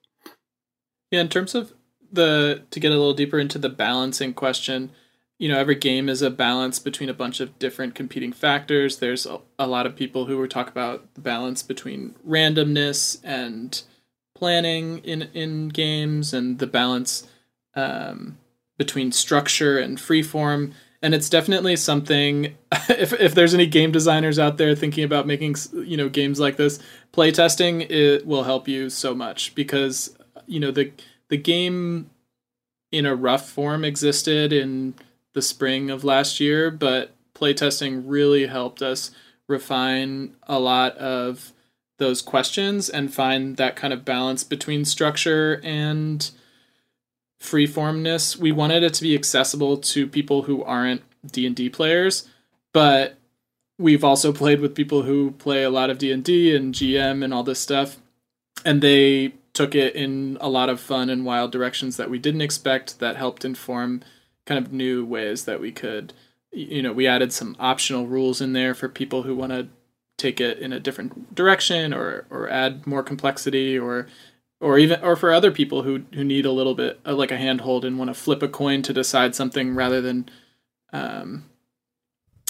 you know come up with it totally on their own. So i think um yeah it's a hard it's a hard thing to balance uh, you know all the different factors that go into a game but i i definitely think playtesting and all the people who, who who played with us in those early games really helped helped us figure out the right balance. And to your earlier point about burnout, like activist burnout, um, some people who we've invited to play the game maybe have have expressed this idea of like, well, um, I I'd, I'd love to, but I don't have time, and maybe uh, maybe they they think of of gaming and and I know I've certainly been guilty of this too of feeling like guilt over things that feel like an indulgence like you should be doing the the real work all the time. But you know I think it's important to hold that in the perspective of the tradition of uh, of feminism civil rights advocates others on the left that have talked about the importance of um, joy that needs to be integral to our struggles. There's the famous Emma Goldman quip if I can't dance, it's not my revolution. So perhaps, you know, these ideas of like guilt and shame or martyrdom or whatever need are kind of toxic parts of the old world that we need to to let go of. Um, so I guess this is kind of coming back to say that there's as as Nick was saying, there is an ethical prefigurative case of um, of how games can allow people to um, express themselves through play, but there's also a tactical one, and that games can be a structured way of thinking about how do we create a liberated society. One other thing I think is sort of interesting about, well, like I guess this is somewhat less true of tabletop games as a medium because tabletop games are a lot of sort of collaborative storytelling ish stuff. But like I know like like so like I'm, I I play a lot of video games right, and it's like it's like a lot of the structure of what gaming is is sort of like it, it, it basically just turns into like another job that you have and it's interesting yeah it's like i mean you know and, and you get you yeah. like you get you get the same you, you, you even get like boo like crossover between the terminology of like like you know like, like I I think like grinding is like you have a, to grind? Yeah yeah like I, grind. I, I think I think yeah. that came from gaming first and then moved over into the weird grind set stuff but I, like I think you're right yeah. Yeah and, and gamification right? That's another way that like gaming is being almost like weaponized by capitalism to get squeezed just a little bit more out of everyone yeah, there, there's a really interesting article whose name I am forgetting because I am. Yeah, I, um, but Vicky Osterweil wrote it like a while ago. That was about how, like, games are like it, it, it's you know it's it's you sort of mechanically doing the same thing over and over and over again but it's it's a problem because it's like it's it's labor that's like too perfect. Like it doesn't it doesn't create anything. There's no sort of like uh like there's there's no sort of like um like aspect that produces like value that could be extracted. You're just sort of you're just doing the thing over and over again. And it's like and you know and that, and that and that you know becomes a problem for capital in some sense is why there's all these panics about like everyone being addicted to gaming because it's like well okay you're not making money for us and uh, but I think it's interesting. Instead of playing truck simulator, you could be driving some actual trucks. Yeah, yeah. but you know, I think it's interesting that I, I uh, th- uh, this is a political intervention into that of creating something that's you know precisely the opposite of that. That it's you know you're not sort of like it, it's not just a, like an incredible intensification of the sort of like reward systems of working. It's hey, we're going to come together and we're going to tell we're going to you know make collaborative decisions and overcome challenges. And I think I think that's a very interesting sort of political angle to come at this from. Yeah, I think a lot of a, a lot of tabletop games in particular compared to video games, I think well, I'll say role playing games in particular put you in a driver's seat in a way that I think can is is hard, right? Like sometimes I'm too tired to, or I, I think I'm, you know, I have a I have a D and D night, and I'm like, I don't know if I have the energy for this after working all day. Um, whereas I might have energy to play, you know, a, a video game RPG that kind of walks me, you know, hand holds me through a story. Um, it's kind of more like watching more passive. Um, but I do think that there's, I just think there's something so important about thinking through what it might be like to live in this utopian society. And it's important, I think, because if we don't well, for one, a ton of people just don't even think about it. um, and so, to the extent that this game is something that gets bought or played with families of people who are, you know, one of the many people who have been depoliticized in this country, um, I think that can be really helpful. But I also think that um, I've played it and I've found really fun and exciting ideas that I wouldn't have thought about if I was staring at a power map or something and thinking where can we intervene in my city to you know help help solve this or that problem? So i think yeah i think there's power there. So i think one of the other things i think's interesting to me about how you two sort of, the team put this project together is that it's also like you know so like you can buy the versions of it that have like very very nice art but you also just put the cards and the rules up for free and you can just sort of print and play it. So I wonder, yeah, if you could talk a bit about the decision to do that. Democratic accessibility is really important to us. It's part of the concept that we wanted to integrate into every aspect of the game's production and distribution. And so, yeah, the whole thing is available as a free print and play PDF download. Um, it's all Creative Commons licensed. Um, so that's yeah and you know at the same time as you mentioned we we uh, are interested in materiality and want wanted to create um, something that could could accompany you know a face to face interaction as well, which is you know frankly, well I'll just speak for myself. That's probably more my interest. Um, even though I think you know like the we have a tabletop simulator version too, which I think is really cool. But as far as the decision to make the game, you know, free free forever, um, we want people to play. We want it to be genuinely useful. Um, this is not a this is not a capitalistic business venture. Uh, we're running a break even budget and want to just keep doing projects and mm-hmm. you know elaborating like the solar punk tradition and connecting it to social ecological communalist politics. So if this can be a catalyst towards being able to do more of that, then um, then that's you know we'll have we'll have succeeded on our on our terms at least. What's the status of physical copies? How can people, if they want to use uh, cards and stuff, what is how how would one go about getting those? Yeah, so there's a couple different ways. People can uh, download the free print and play if they like. Uh, if they really love it, they want to buy the physical copy. We sold out of the kind of first edition that we were able to afford to print, but we're raising money on Kickstarter for a second edition. Uh, so if people back us at a certain tier there, I think it's $45 or higher, uh, you get a copy of the game uh, when we're able to print them. Uh, and so, yeah, so it's a. Um, and of course, as Max mentioned, you can also play on Tabletop Simulator.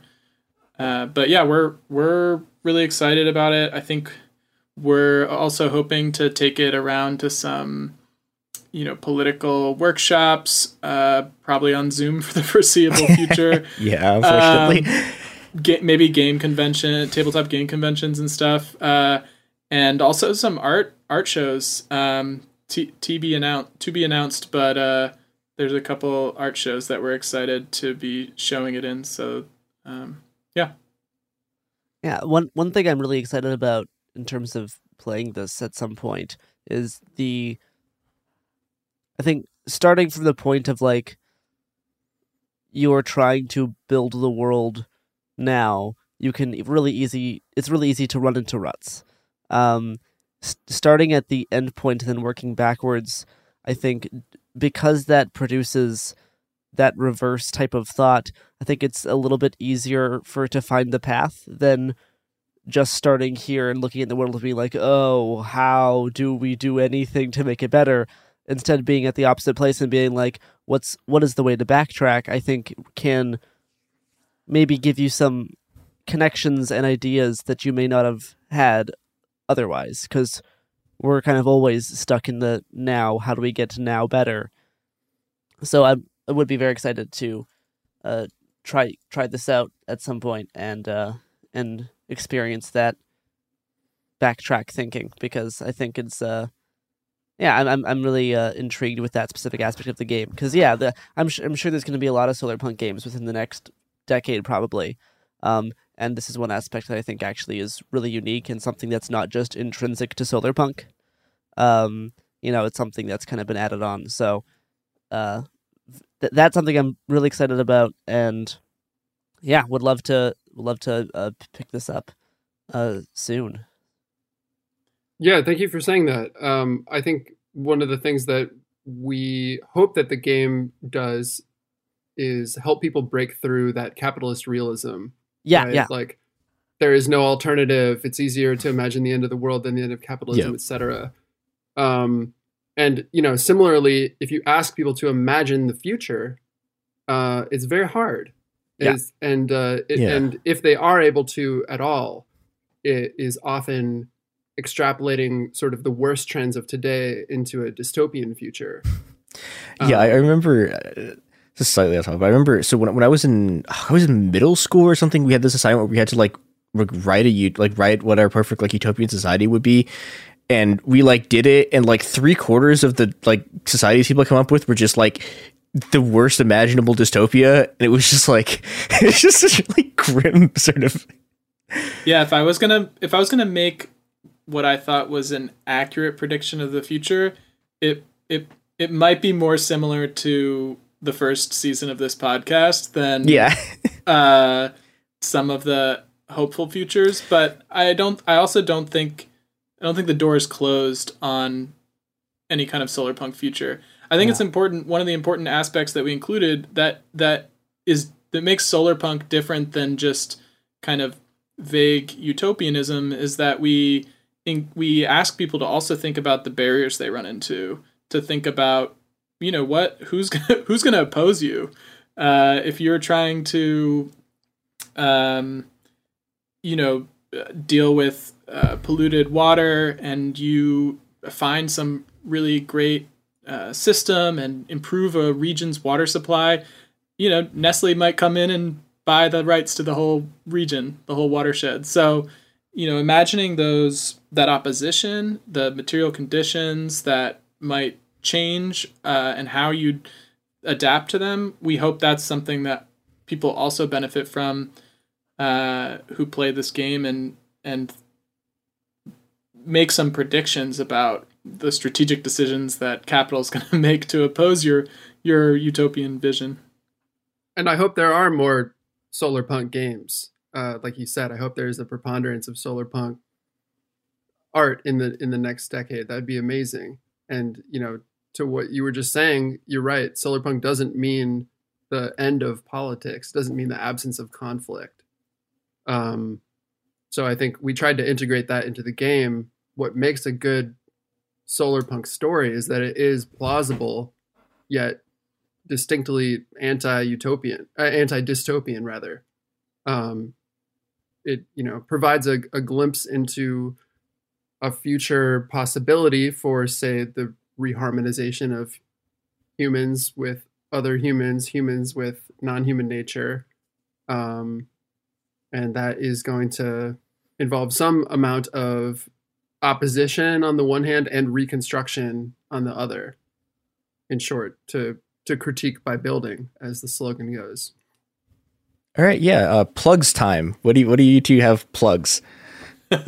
Uh, so yeah, we have an upcoming uh, live stream on Twitch with Veterans for Peace. They have uh, some Gamers for Peace, and Tuesday night uh, on the 18th at 8 p.m. they're going to be playing Solar Punk Solar Punk Futures with us. Uh, if people are interested in the game, they can download it for print and play on our website at http colon slash slash thefuture.wtf.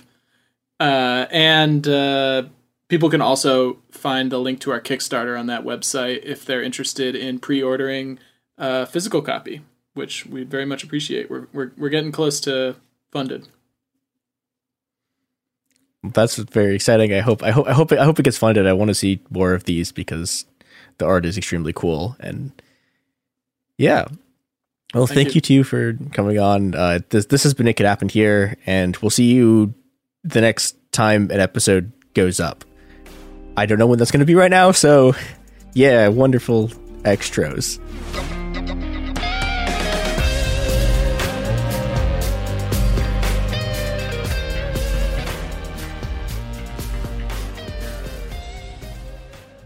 Hey, we'll be back Monday with more episodes every week from now until the heat death of the universe. It Could Happen Here is a production of Cool Zone Media. For more podcasts from Cool Zone Media, visit our website, coolzonemedia.com, or check us out on the iHeartRadio app, Apple Podcasts, or wherever you listen to podcasts.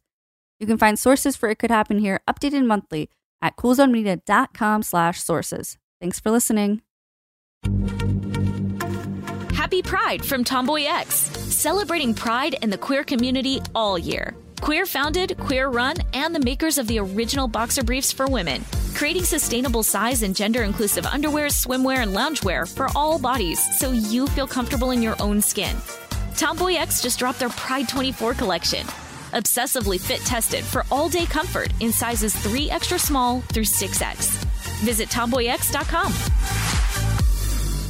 MTV's official Challenge podcast is back for another season. And so are we. I'm Tori Deal. And I'm Aneesa Ferreira. The wait is over, guys. All Stars 4 is finally here. And this season takes it to a whole new level. Old school legends, modern power players, and ex lovers are all competing in Cape Town, South Africa for the prize of $300,000. And we're going to be right here along with you fans, covering every episode on the podcast. Listen to MTV's official Challenge podcast on the iHeartRadio app, Apple Podcasts, or wherever you get your podcasts. Hello, acclaimed comics writer and notorious Scott Summers hater, Rosie Knight. Well, hello, Emmy winning podcaster and totally unbiased Targaryen royal supporter, Jason Concepcion. Somehow the X Ray Vision podcast has returned. And like always, we'll be here every week. You'll hear from TV writers, actors, comics creators, pop culture critics. Nothing is off the table. Listen to X Ray Vision on the iHeartRadio app, Apple Podcasts, or wherever you get your podcasts. I'm Diosa. And I'm Mala. We are the creators of Locatora Radio, a radiophonic novela, which is a fancy way of saying a, podcast. Welcome to Locatora Radio, Season 9. Love at First Listen. We're older, we're wiser, and we're podcasting through a new decade of our lives. This season, we're falling in love with podcasting all over again and getting to the heart of our stories. We're going places we've never gone before, and we're bringing you along with us. With new segments, correspondence, and a brand new sound.